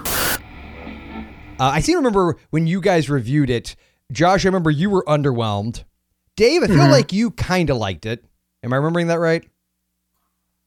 No, I don't think I was part of that review. You were part of that review? Okay. At least I hope. At least I hope not, because I've never seen The Meg, so I hope okay. I didn't review. Wow. Never mind. I retract. So you did. You kind of liked it then. Uh, and, and, and... Uh, yeah, but... but you hear a lot of people say things like a Bigfoot skeleton. We might not ever find one because if all of the people in North America died in X amount of years, we're likely to only find eight skeletons from this entire population. Like, it's really rare to actually find intact skeletons um, from something like this. I think there, I mean, I think you can make an argument that um, the fossil record is definitely very susceptible to not preserving things, um, especially, you know, if you are of the opinion that Bigfoot is really only in the Pacific Northwest, because the Pacific Northwest, that wet, humid climate is the possibly the worst possible environment you could imagine to preserve a fossil for the future. Oh, uh, if you think they're all over, then you start having problems because, you know, if they're living in Florida and Texas and that, then you'd expect we'd at least find some hominid teeth somewhere. And I think a lot of this, and then you start getting into ecology where, like, you know, is there actually the sufficient biomass to support a large hominid population and all these other problems that sometimes face land animals. But then you go into the marine and, you know, it's not uncommon for a marine species to maybe we have one specimen. Right. And also just that we haven't really, very few humans have been to the bottom of the ocean. A handful of people have actually been down to the bottom of the ocean. Obviously, there are other ways to explore it. Deep Star Six and is the closest, I guess, Underwater. I don't know if you talked about that yet, but Underwater is sort of, that at least isn't a mutant or alien. Yeah. I mean, did you see Sea Fever by any chance this year? I did see Sea Fever um, a couple months ago, so I was I was hoping you folks would talk about it because it actually was a pretty. It's more of a contagion movie, I think, than really. It is, yeah. Um, but there are there are just, you know, those few shots of this gigantic sea monster that is amazing. I mean, I, you want to see the movie that features that monster. Yeah, I mean, you want to see the Contagion film, at least right now, because I've seen a lot of Contagion movies lately. And watching Sea Fever, considering how much of that movie has that subplot where, like, they're trying to, like, they want to quarantine, but the other people don't. They just want to go back to shore. Like, it's kind of right. Like, this is this is touching. This is a little touching close to home. Like, yeah. Well, and Deep Star Six and Leviathan both deal with that same concept too. You know, they're like, we can't take this thing back to the surface. We have to deal with it here. Yeah, yeah. The um, and Leviathan is kind of like a contagion. It's a mutagen type thing. So yeah, yeah. The uh, um, but, but yeah, they're the, like we have to, you know, we're going to end it here. Like, we're not going to spread this into humanity. So it's it's really interesting. But the uh, creature in Sea Fever is probably one of the most plausible things because there's some really weird big um, inverts, and they're really they're hard to document because a lot of them kind of turn to ooze if you try to take them out of the water. Um, So compared to like a fish that's got a skeleton and scales, they don't really hold up well. So I could see something like the thing in Sea Fever. What's the big giant dinosaur that they introduced in Jurassic World? The big aquatic? Well, that one was like kind of a made up version. It was like a, a kaiju-fied um, version of a mosasaur. Oh, okay. Um, so mosasaurs are actually a lizard. Um, so oh, they're wow. not... They're not a dinosaur. They're they're close relatives, probably to either monitor lizards or possibly to snakes, because snakes are really just weird lizards. And so they never they couldn't get that big. They could get pretty big, and um, they were pretty successful. Um, um, they were fully aquatic. I believe they gave birth to live young, I think, is what the evidence is. They didn't get, like I said, they didn't get that big, but they got could get pretty fair size. And they were doing really well until that K T impact um, happened, um, which kind of ended the dinosaurs, ended them as well. Mm-hmm. Um, now, I should say that there were actually are worse crocodiles that re-entered the ocean um, after the um, extinction of the dinosaurs. So there was a period where you did get a lot of these sort of reptiles trying to kind of take back things. Um, mm-hmm. So there was a whole group of these early marine crocodiles um, in the very first half of the Age of Mammals that kind of wanted to take over that spot um, until whales basically won that evolutionary conflict. Um, um, I love yeah. this. Maybe starting a new phrase now, hung like a whale. Flopping like a whale. You go through Central South America, you get these sort of animal monsters that are um, these sort of like water panthery type things. In fact, there is a Native American creature that's called the water panther. I've always wondered if that might be some sort of giant otter, either something related to the living giant otter that's in the Amazon. Those animals get pretty big. Um, they can take out caiman. I could easily see a giant otter basically like, you know, mauling a person. They're they're pretty big and yeah. burly animals. Uh, so I always wondered, there's a part of me that wonders, because we know a lot of these tropical things used to range further north. So maybe, you know, some of these legends have these sort of giant otter type things maybe are involved with them. So uh, we talked about this on the Meg episode, but um, we kind of got sidetracked. I was listening back to that today to hopefully build on that conversation and not have you repeat everything you said in that episode.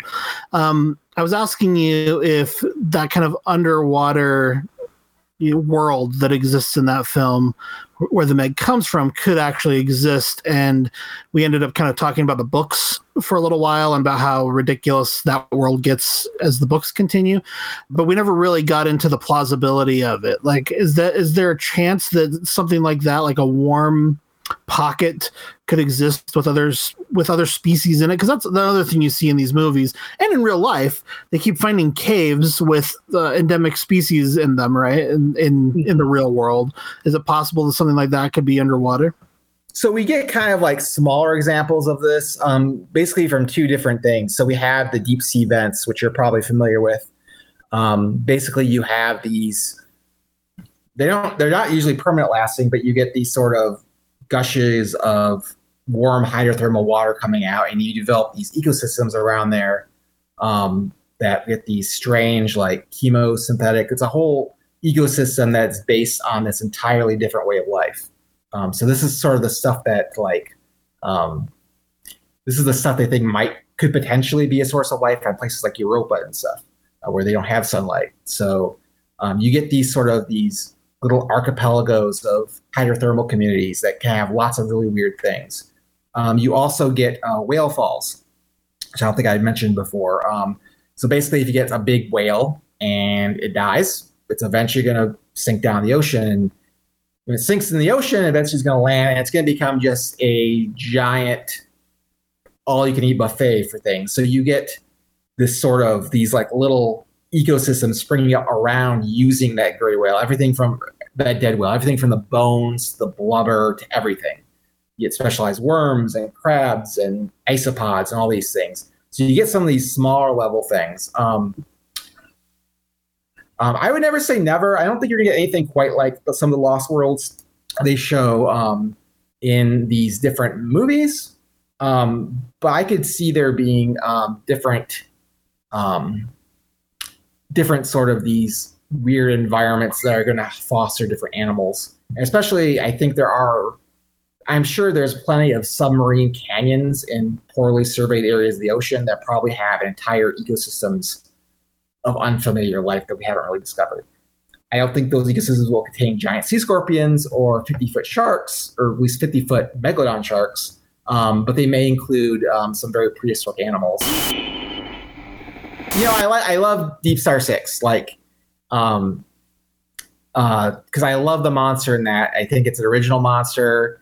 It's, if you can, you know, as plausibility goes, it's fairly on the plausible end. I don't know you get a Eurypterid, but there certainly are giant crustaceans down there. So a giant killer crustacean isn't that odd, and it acts. You know, it doesn't, it's not a thing where it's like doing sort of weird infiltration. Like, it gets accidentally brought inside at some point in the movie, and only then is it actually sort of picking off people.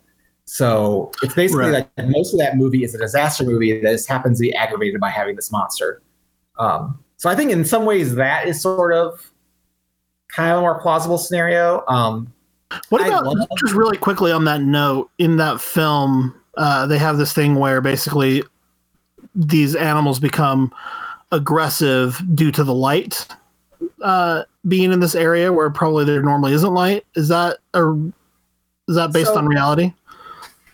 Yes and no. And so this is actually a great thing I wanted to bring up, because it actually plays into something in Underwater that I thought would be fun to mention. Um, So the deep sea is basically, as I mentioned earlier, it's basically a desert. And so all the animals that are specialized to live down there and spend their lives down there, they are they have to have adaptations to basically deal with the fact that they're not going to get food regularly. And so you get things like super slow metabolisms. Like, I'm not sure if you folks saw the news story. It was making its round like a week or two ago, but the there was an aquarium in Japan that was proudly announcing that after two years, their giant isopod finally pooped. And the reason why is because, you know, if you have a super slow metabolism, because you don't know when you're going to find the next meal, you know, you might as well, you know, spend extra time getting the last bit of nutrients out of there. And, you know, you don't really need to go often. Um, so that's like an example of an adaptation, but a lot of times, a lot of these deep sea predators, um, you may only, especially if you're a fish and you're swimming around, you might only occasionally like bump into food. And so if you bump into something, you want to be able to eat it. And so you get a lot of these fish that have these ridiculously sized mouths that they can just consume things that are far larger than them so that they can, you know, when they find that rare prey item, they can eat it. Um, same thing, you get these groups of fish called swallowers, where they can actually basically di- eat a fish basically their same size and swallow it whole, and they can their bodies can actually sort of like bulge out to support these. And, you know, hopefully not in spoiler territories, but, you know, that gets used in Underwater, which was like one of my favorite things ever because I've never seen anyone play with that idea. Um, That's um, cool. So you get you get things like that, and you have a lot of animals that use light to attract prey. And so I don't think they so much it's not so much that they're like ticked off about the light so much as they see light as potentially food. And so you have some fish that are putting out light to trick other fish into eating them, or to trick other fish to come close. And they're actually this big thing like an anglerfish. So they eat the thing coming over. Then sometimes, you know, you go over there and the little thing with a little thing that's glowing is actually something small enough and you eat it. Um, you know, and, you know, fish are very fairly scarce down here, which is also why you get into breeding becomes difficult. So, um, another really cool factor about some of these fish is that you have anglerfish and the males are actually parasites on the females. Um, not just sort of in the lazy boyfriend, like, you know, uh, um, metaphorical sense, but, um, a male, you know, swimming around could take forever before he actually finds a female to mate with. So when he does find, he just kind of attaches himself to the female. And over time, he basically just sort of, basically all of his face, everything that kind of makes him a distinct organism kind of just evaporates away until he's basically just sort of this little vestigial sperm sac hanging off this female anglerfish.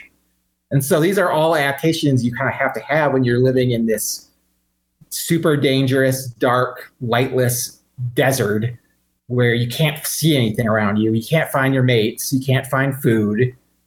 You can't tell something is going to eat you or you can eat it. So, um, and it's, again, it's a shame that a lot of these movies haven't really got to use these much, but I did like the Underwater did actually play around with this. Um, so the, uh, going back to the original question, the light isn't so much, which I can forgive because these are folks are probably, they're just sort of, it's not like the Eurypterate itself is saying, hey, I hate light, you know.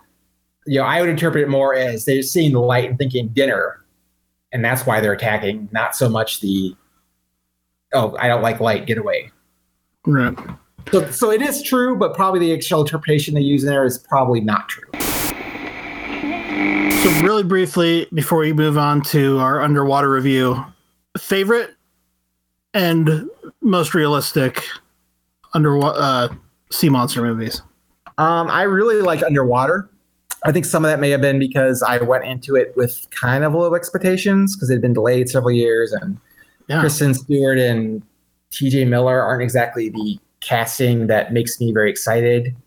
Um, let's see. Uh, I have, I guess if I were to say favorite, this is probably, I don't know, this will maybe cause me to lose a lot of credibility. Um, maybe I, I'm, Maybe, uh, hopefully, I feel like Joel... Credibility as a horror fan or credibility as a cetologist?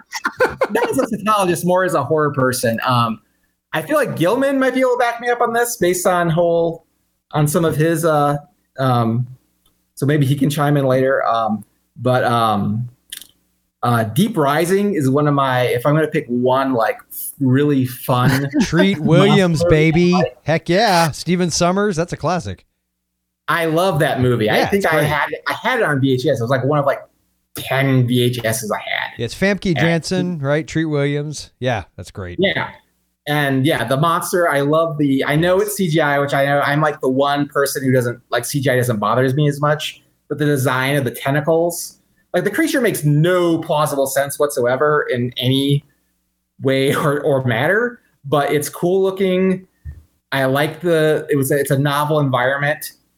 And even though, again, it's completely unplausible, you have these tentacles going through all the pipes and everything, it's still really cool. And it's got some really, some nasty, some of the half-digested deaths. And it's got humor. Like, it's it's not, it's probably one of the, well, I watched The Rift the other night. That's definitely not plausible. Um, but as far as, like, higher quality, it's definitely the least plausible, but the most fun. Um, but I'd say Deep Star Six is, like, the ones I can think of is probably the closest to plausible. It uses a, a real animal. The animal isn't ridiculously sized. I mean, it's, it's bigger than a normal sea scorpion, but not like outside of like, you know, there's no, you know, the only thing I really don't like about Deep Star Six is I think the, the cast is not as great. Um, I kind of wish there was an alternate universe where you could take the cast from Leviathan and put them in Deep Star Six. Yeah, it's interesting. Yeah.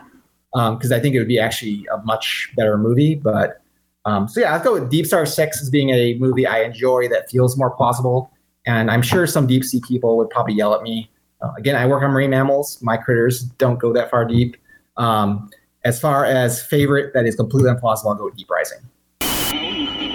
I pr- literally have been preparing for this episode since I woke up this morning. And I... Uh, completely spaced watching Underwater today, which was part of my plan. So that, that's um, okay. I've been try- I've been trying to cover this movie for months, and Josh has refused to let me because he wanted to do this episode. That's true. So that's true. I, I will happily read the I M D B okay. synopsis to get us rolling. All right. I will not be speaking for the next however long. No worries. So, you know, we talked a little bit about the legend of the actual monster, but this is something that is kind of ingrained in the community. And it's a really small, sleepy little community. Again, like. Kind of half in Idaho, half in Utah. There's a city called Garden City, Utah, that's kind of down there. And um, it's just a small little town, but they've got a Bear Lake Monster parade, and there's Bear Lake Monster murals and statues. And it's just fun to add to that mythology that's been around since the eighteen hundreds. You know, I just, it's, it's just exciting. It's great. And yeah. it's, you feel that vibe when you visit there, and, and it's, it's just part of the culture. Where are you kind of in your mind now as a filmmaker? You've you've done a lot of documentary work. We've worked on, we both worked on a lot of other people's fictional films before we started directing ourselves. Like, what are, are you kind of entering a new stage in your career in your mind? You know, yeah, absolutely. Like when you're when you're in your twenties and even maybe your early thirties, you're you see stars and you kind of, your ambi- you have a ton of ambition, which is great because you need that to, um, to get through a lot of crazy production experiences.